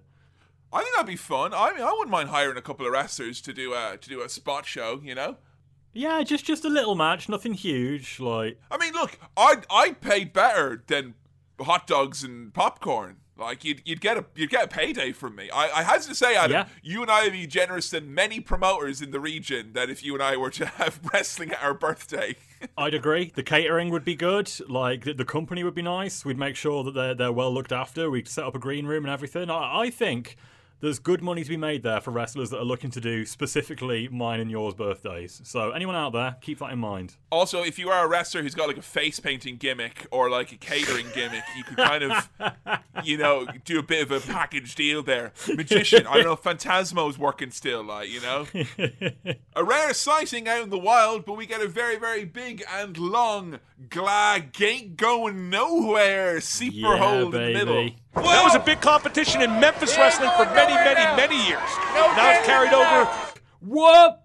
He ain't going nowhere now. Oh no, no, no! He's, he's proper into it tonight. Like And he says it again. He says, I say it, he ain't going nowhere. I told you, he ain't is, going like. nowhere. Then he stops it and he goes over to the audience. Hey, you! I thought I told you that he wasn't going nowhere. And he does it again. Like, Uh, we get another bump, which was a, a backdrop, big bump there. Wow. And uh, and then another bump when the referee took a bump, but I don't think that counts for the main event. No. Hip hop drop. A referee appears to disagree with referee Slick Johnson. And then the top two referees from TNA, who obviously feel that they're a big draw, have like all the heat in the end of this match as Rudy Charles and Slick Johnson are at each other's throats. And guys, they've even made it to the TNA Asylum or the Impact Zone. They're already busting each other's chops. Now, here, this, I, I got really worried this is exactly how the show was going to end because the refs start brawling and JB just suddenly goes, Well, we're out of time, folks. Which, A, Yes! is bullshit. Oh my god! Because the match, at the start of the match, like, what, 15 minutes ago, they said 60 minute time limit for this contest. It's the main event. 15 minutes in, JB's like, Ah, fuck it, that's enough. Like, we're out of time, folks. Who cares? But like, if JB's getting the signal that they're out of time and they're because that's coming from the satellite truck or whoever, Yeah. Mm-hmm. you know, whoever's doing the the, the pay per view hookup. That's you know you're, you don't say that willy nilly because I mean I remember times Jim Ross saying we're out of time, Yep. and I remember times of J, uh, Joey Styles saying we're out of time. I remember times of Joey Styles saying we're out, and then it going. Yeah. so Because they're out of time. fact, like. we get another four or five minutes Yes. after JB says we're out of time. They're not out we're of not time. out of time. I, you know what, JB? I've been there before where I'm like, yeah, no, no, no, we're you know, we're out of time. Yeah, you pack it up. You know, What- quarter to five. We're, we're out of time, boss. I think Do- do you're you out mean- of time here. On Do you mean like Friday when me and you just gave up on this recording? We're, we're out of time. I'm sorry. no, that was that we were out of vitality. That's oh yeah, you're right. My bad. Because genuinely, and I say this to you as lovely listeners, I genuinely thought that if we kept going, it would have been shit. Yeah, no, I, I feel like we were both starting to flag from talking about this. We were both getting hungry. Like the day was getting long. It would have been a disservice to the WWA to have carried on in that state. Exactly. It's uh, not how things would have wanted to be. Look, we didn't want to get in any froth and bubble, all right? We just wanted to do things right the way the way Saint wanted it to be done. Brian Christopher goes for the pile driver. Mm-hmm. Shades of his dad. No, he gets the stroke kind of onto the title belt. Mm-hmm. Jeff Jarrett wins, and as he is celebrating, it's very much a quick like. You know, lights are off. You hear the United States, "Thank you very much for coming to see WWA. Safe home." You know, they are getting out the door. The deposit is not coming back. No. You've got probably I don't know, you got like Randy Newman and Siegfried and Roy are queued up to go into the Aladdin to do their set, like, you know. Adam, the WWA has got Jeff Jarrett on top of the mountain once again, and with young, hungry dogs like the, the like uh, Brian Christopher coming on the on the trail, and Devon Storm and Alan Funk. Well, we've had our second dose of WWA. This organization continues to live for more shows. Is this Yep. true? I believe we've got three more pay per views to go, Kefin. What? How? How? How? Yeah, honestly, how? Okay, we can say in some respects, and I think you hit the nail on the head absolutely. In ring, I think it's a better show Yes. than it was last time. Mm-hmm. And is that just because we're able to run it in America where we have a big enough roster that we can have these matches? Because it felt like, you know, it was very Irish whip wrestling, you know, six lads. A triple threat, another triple threat, then a six-man tag, and then three singles matches are going to be on the card tonight with the same six lads. Yeah. Like, It's. I feel like yeah, it's a bigger roster. Maybe they just had more folks that would be willing to make the journey in America rather than having to fly all the way to Australia or what Yeah. have you. I feel like taste-wise, in terms of content, it was still a pretty bad show, but they'd definitely cleaned their act up significantly since the first one. Like it was a step up from that. it's not saying much though. It's really not. Still, No. we're still in the gutter. Like you know, we talk about all the shit from the Attitude Era all the time. You know, when it, it came up and as it was happening, how bad it was, this, that, and the other.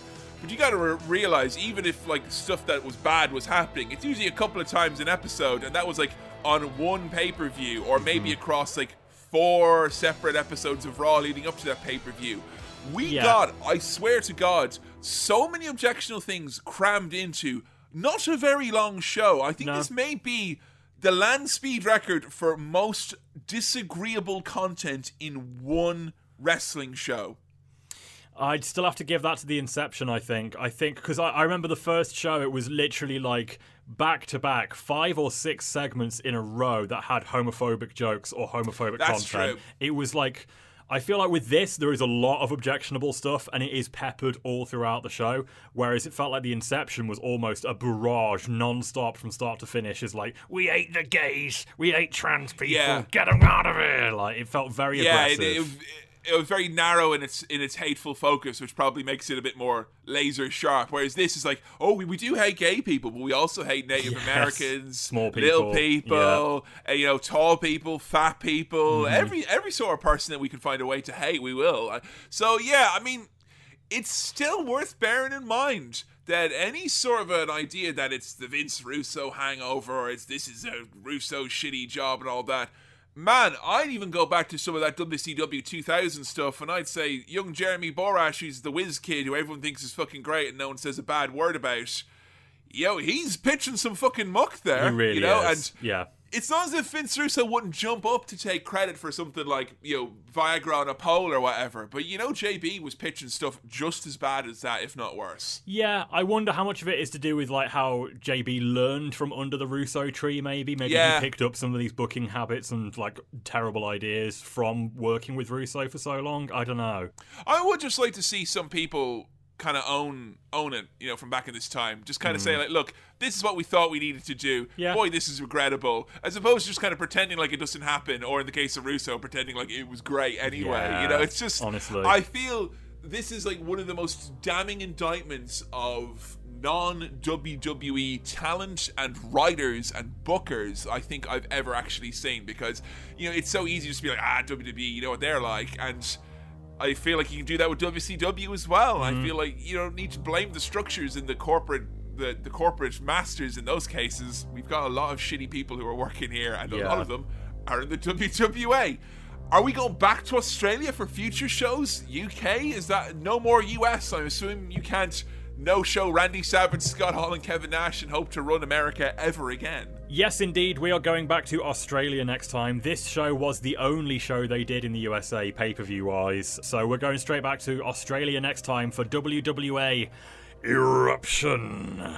Eruption, which notably has a much shorter runtime than this pay per view, which I think is a bit of an alarm bell to be ringing there.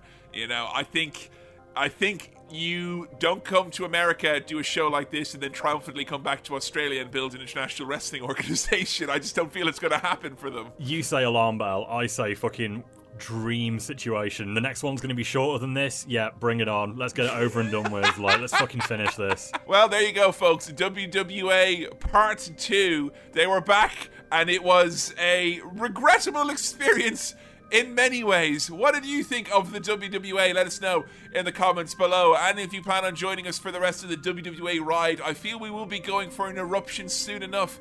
If you have any information about any of those shows, you've been there, or any of the shows that we've covered already from the WWA, we are, of course, as always, after your thoughts. You can let us know on Twitter at a podcast, on Facebook slash Attitude Era Podcast, or at Attitude Era Podcast at gmail.com. And while you're there, well, give us a follow on the old socials and leave us a rating or review wherever you get your podcast content.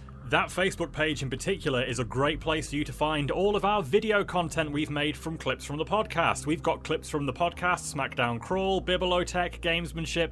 There is a load of different stuff to try out there on our Facebook page, including, if I may personally plug my recent work on the Journey into Darkness book report segment from, Oh, baby. from Bad Blood 97. I had a serious time trying to visualize a lot of that stuff, like Paul Bearer handing Kane a Gatorade, that kind of thing. You can find that on our Facebook page, facebook.com forward slash Attitude Era Podcast. And if you want to support the Attitude Era podcast, get access to those book report episodes, as well as all 60 plus episodes of the SmackDown Crawl, a whole shitload of video episodes, two of which are available to watch for free on our YouTube channel, youtube.com slash a podcast, as well as commentary tracks, Q&A episodes, and little side venture series like The Big Show Show Show. Show, show, show, show. Hang about, Kefin. That's Huh? the The Big Show, show, show, show, show, show. Ah, show it is. so all that is available and more at patreon.com forward slash AE podcast. Support the show, get access to a whole bevy of bonus content. We are frequently told by folks who support all manner of means of creators on Patreon that they're always very, very happy with the sheer quantity of stuff and the regularity in which you get stuff over on our Patreon page. We love to record stuff and give it out to our backers, and there is a whole lot there. You find yourself in this time with a lot of time on your hands or a little bit of extra walking or driving and you need some audio in your ears, I guarantee you the SmackDown Crawl and the book reports and those video episodes, they are some of the best content that we have ever produced and they're all available at patreon.com slash AE podcast. And if you are a backer or you have been at any point, thank you so much for your support. You make this show possible. You're the reason this show is entirely fan and listener supported. We've got no corporate masters or sponsors. If we ever do have sponsors, they're from our lovely backers over on Patreon for their projects. All that information is available on the page. Until next time, Adam, we're going to look at some more WWE in the future. You, you ready for some more of that? Yeah, can't wait to erupt, Kefin. It's going to be a good time. We gave it like a year between the last episode, I think, if not a bit more. It was a good while. I, I don't know if we're gonna last the same length of time this time, but we will be back in the WWA. You can thank your lucky stars that we've got St. Andrew McManus looking over our shoulders. Until next time, it's gonna be a goodbye from me, Kefin, and me, Adam. and we'll see you next time on the Attitude Era podcast.